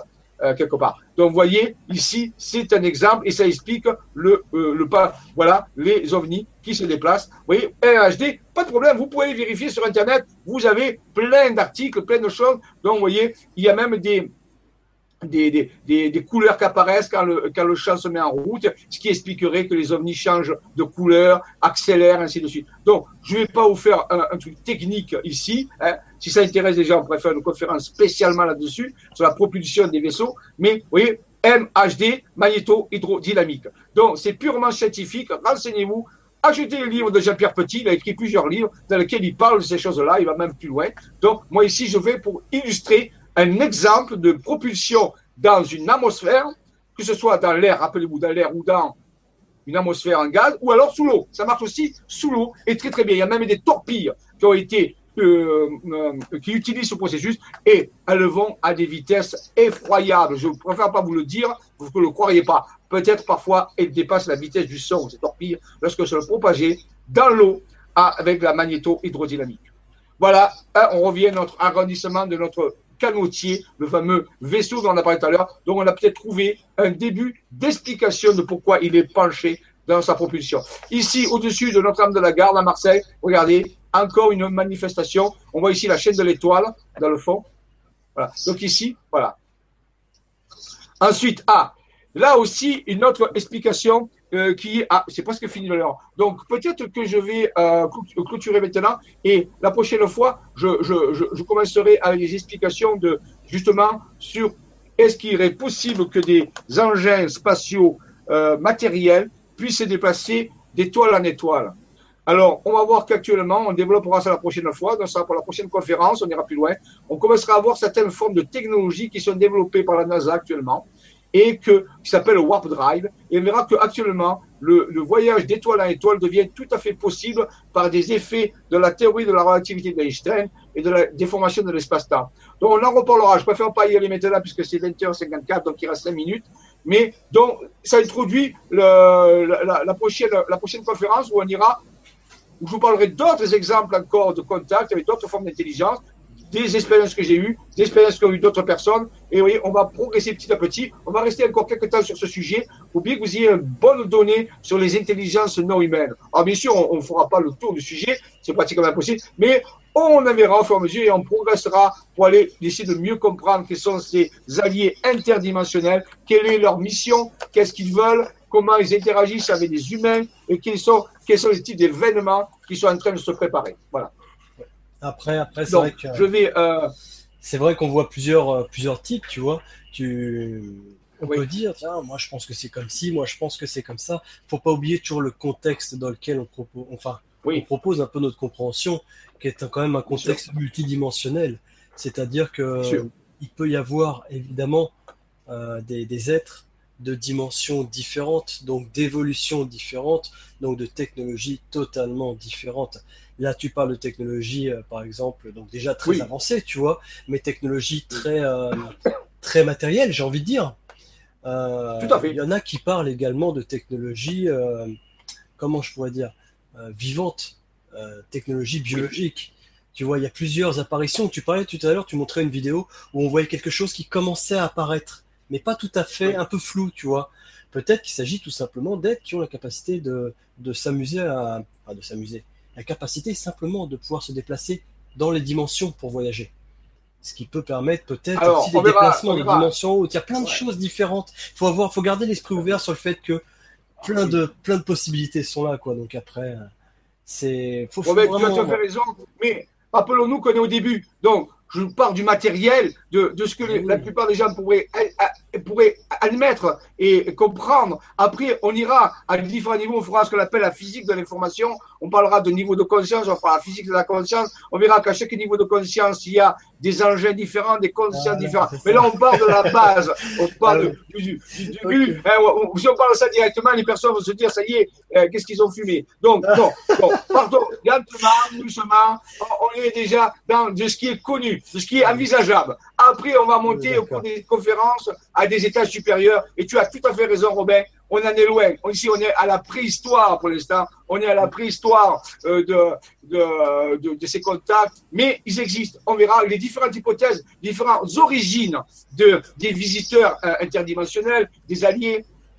On ne fera pas le tour, mais on avisera les grandes catégories et on verra que, en fonction de ça, en fonction de leur avancement, ils vont utiliser bien sûr des lois différentes, des lois physiques euh, plus élaborées, euh, plus avancées et qui peut-être qui dépassent actuellement ce qu'on pourrait comprendre et vouloir accepter, bien sûr. Mais on va y aller quand même progressivement, Robert, et tu as raison de le dire quand même. On va garder l'esprit ouvert, mais on commence doucement, tranquillement, par les trucs les plus basiques. La magnéto-hydrodynamique, euh, la proposition électrogravitationnelle sont des choses qui peuvent être comprises actuellement. La warp drive, on en parlera la prochaine fois, qui est un peu plus avancée encore, mais on peut encore la comprendre. On verra à un moment donné, il y a des choses que n'est pas tout à fait notre entendement, mais c'est pas pour ça qu'on peut pas se poser la question et euh, les examiner, mais bien sûr avec toute humilité, bien sûr. Exactement. Voilà, donc on arrive. Est-ce qu'il n'y a pas de questions, Robin? Parce qu'avant, on va bientôt clôturer. Non, ce soir, c'est calme. hein. Certaines personnes me demandaient pour l'atelier du 22 si c'était déjà en ligne ou pas. Oui.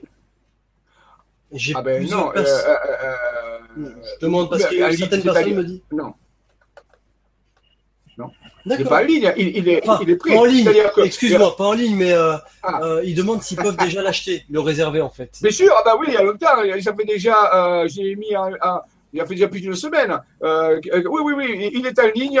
Oh, ils peuvent aller sur le site, euh, site LGC5 rubrique accompagnement et faire l'achat comme d'habitude, le prix achat pour le pour l'atelier qui va se dérouler donc le 22 où on va petit à petit progresser dans, dans, ces, dans là Oui, oui, l'Académie Jedi est à, oui, oui, il n'y a pas de problème. Ok, très bien. Robin. Je te laisserai, oui, j'étais juste en train de lire. Tu vérifieras quand même, si je peux me permettre, Jean-Michel, parce que j'ai eu quand même deux commentaires où les gens demandaient. Donc, je te laisserai quand même vérifier que l'information, euh, que le, ton, atelier est bien passé en ligne. D'accord? Ah oui, oui, il y est, je suis allé, je suis allé le voir, je suis allé le voir, il y est, il n'y a pas de problème. Hein. oui, allez, il a, il a, été mis, il a été mis par, par Stéphane, je remercie Stéphane et aussi euh, notre ami Webmaster. Euh, c'est tout y est, il n'y a pas de problème, euh, il n'y a aucun problème avec ça. Il est toujours à l'avance, hein, j'attends pas la dernière minute, il est toujours à peu près 15 jours euh, avant qu'il soit, qu'il soit qu'on puisse le faire en direct, mais aussi on peut le, le préacheter, bien sûr. Il y a déjà des personnes qui l'ont fait. Hein. Non, non, il n'y a, a, aucun problème. Hein. D'accord. Ne vous inquiétez pas. Euh, là aussi, l'Académie Jedi, on va, c'est plus précis, hein, euh, mais on, on progresse aussi. Euh, c'est une école des mystères. J'appelle ça l'école des mystères virtuels de l'Académie Jedi. On s'amuse beaucoup. On fait, on, des jeux de rôle, tout ça. Très, très curieux. Et il se passe des choses aussi. Quand tu peux parler de synchronicité, eh bien, vous savez que l'univers, il répond. Parfois, même quand on s'amuse, il nous envoie signes. On en parlera un jour. Vous verrez que derrière l'Académie Jedi, il y a quelque chose qui entraîne. C'est comme s'il y avait des intelligences qui nous faisaient signe quelque part en disant, c'est bon, les gars, vous êtes sur le chemin. Il n'y a pas de problème. En toute humilité, restons comme ça, mais ça progresse. Voilà. Donc, ce que je voulais parler avant de finir, c'est que j'avais préparé, si vous le voulez bien, euh, j'ai fini mes programmes, mes programmes qui seront bientôt mis sur euh, Isavision. Euh, alors, il euh, faudrait que je les, retrouve. Euh, non, c'est pas là, c'est pas du tout ça. Non, c'est pas ça. Ça, c'est moi, c'est pas, c'est mon truc. Attendez, il faut que je, trouve mon programme. Euh, bah, écoutez, je vais pas vous prendre trop de temps, c'est l'heure. Euh, le, je viens de finir mes programmes de janvier à fin août et euh, je vais les mettre dès lundi sur le site www.isa-vision.fr dans la, la, première rubrique, c'est, je crois, euh, aide-moi Robin, je ne me rappelle la rubrique, c'est, c'est, je crois c'est euh, euh, atelier initiation, non? Oui, je crois que c'est ça. c'est atelier initiation. Exact, exact. Ah, et en bas, vous avez programme, c'est remarqué programme euh, printemps-été 2017.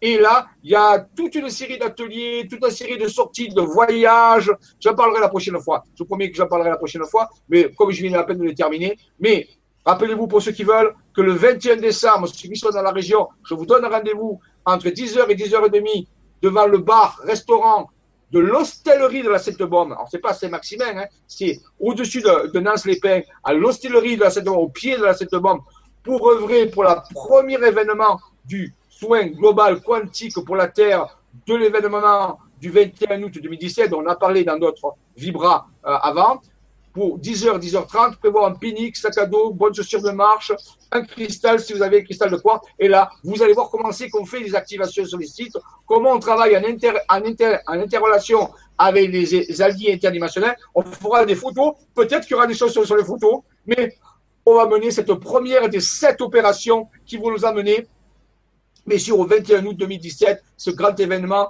qui va ouvrir peut-être quelque chose qui est en train d'arriver euh, pour la planète. Ce n'est que des bonnes nouvelles.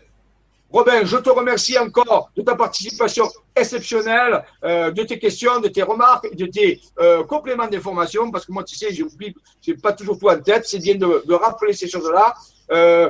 Bon, pas trop de questions ce soir, mais écoutez, c'est super, il n'y a pas de problème. Je vous dis à bientôt au 22 pour ceux qui font l'atelier. Ou sinon, je vous rappelle que oui, quand même, en janvier, le prochain, euh, la prochaine Vibra, qui sera la partie 3 de ces contacts interdimensionnels, se fera pour l'instant le 19 janvier. 19 janvier à 20h, la suite avec de nouvelles révélations. Voilà, et le, 22, et le, et le 22 pour l'atelier de l'Académie Jedi. Je vous remercie, je vous souhaite une bonne, soirée, une bonne soirée, bonne fête de fin d'année. Soyez sages pour que le Père Noël, peut-être il mettrait les choses paranormales dans vos, dans vos chaussettes ou dans vos cadeaux, je ne sais pas, mais pensez-y peut-être envoyer le jour de Noël une pensée à tous ces visiteurs interdimensionnels qui sont là et qui nous regardent. On peut envoyer une pensée de compassion, de bienveillance. On les remercie de leur interaction et aussi qu'on va vivre de nouvelles aventures fantastiques. À bientôt. Que la force soit avec vous et qu'il y reste. Merci à tous. Bonne soirée.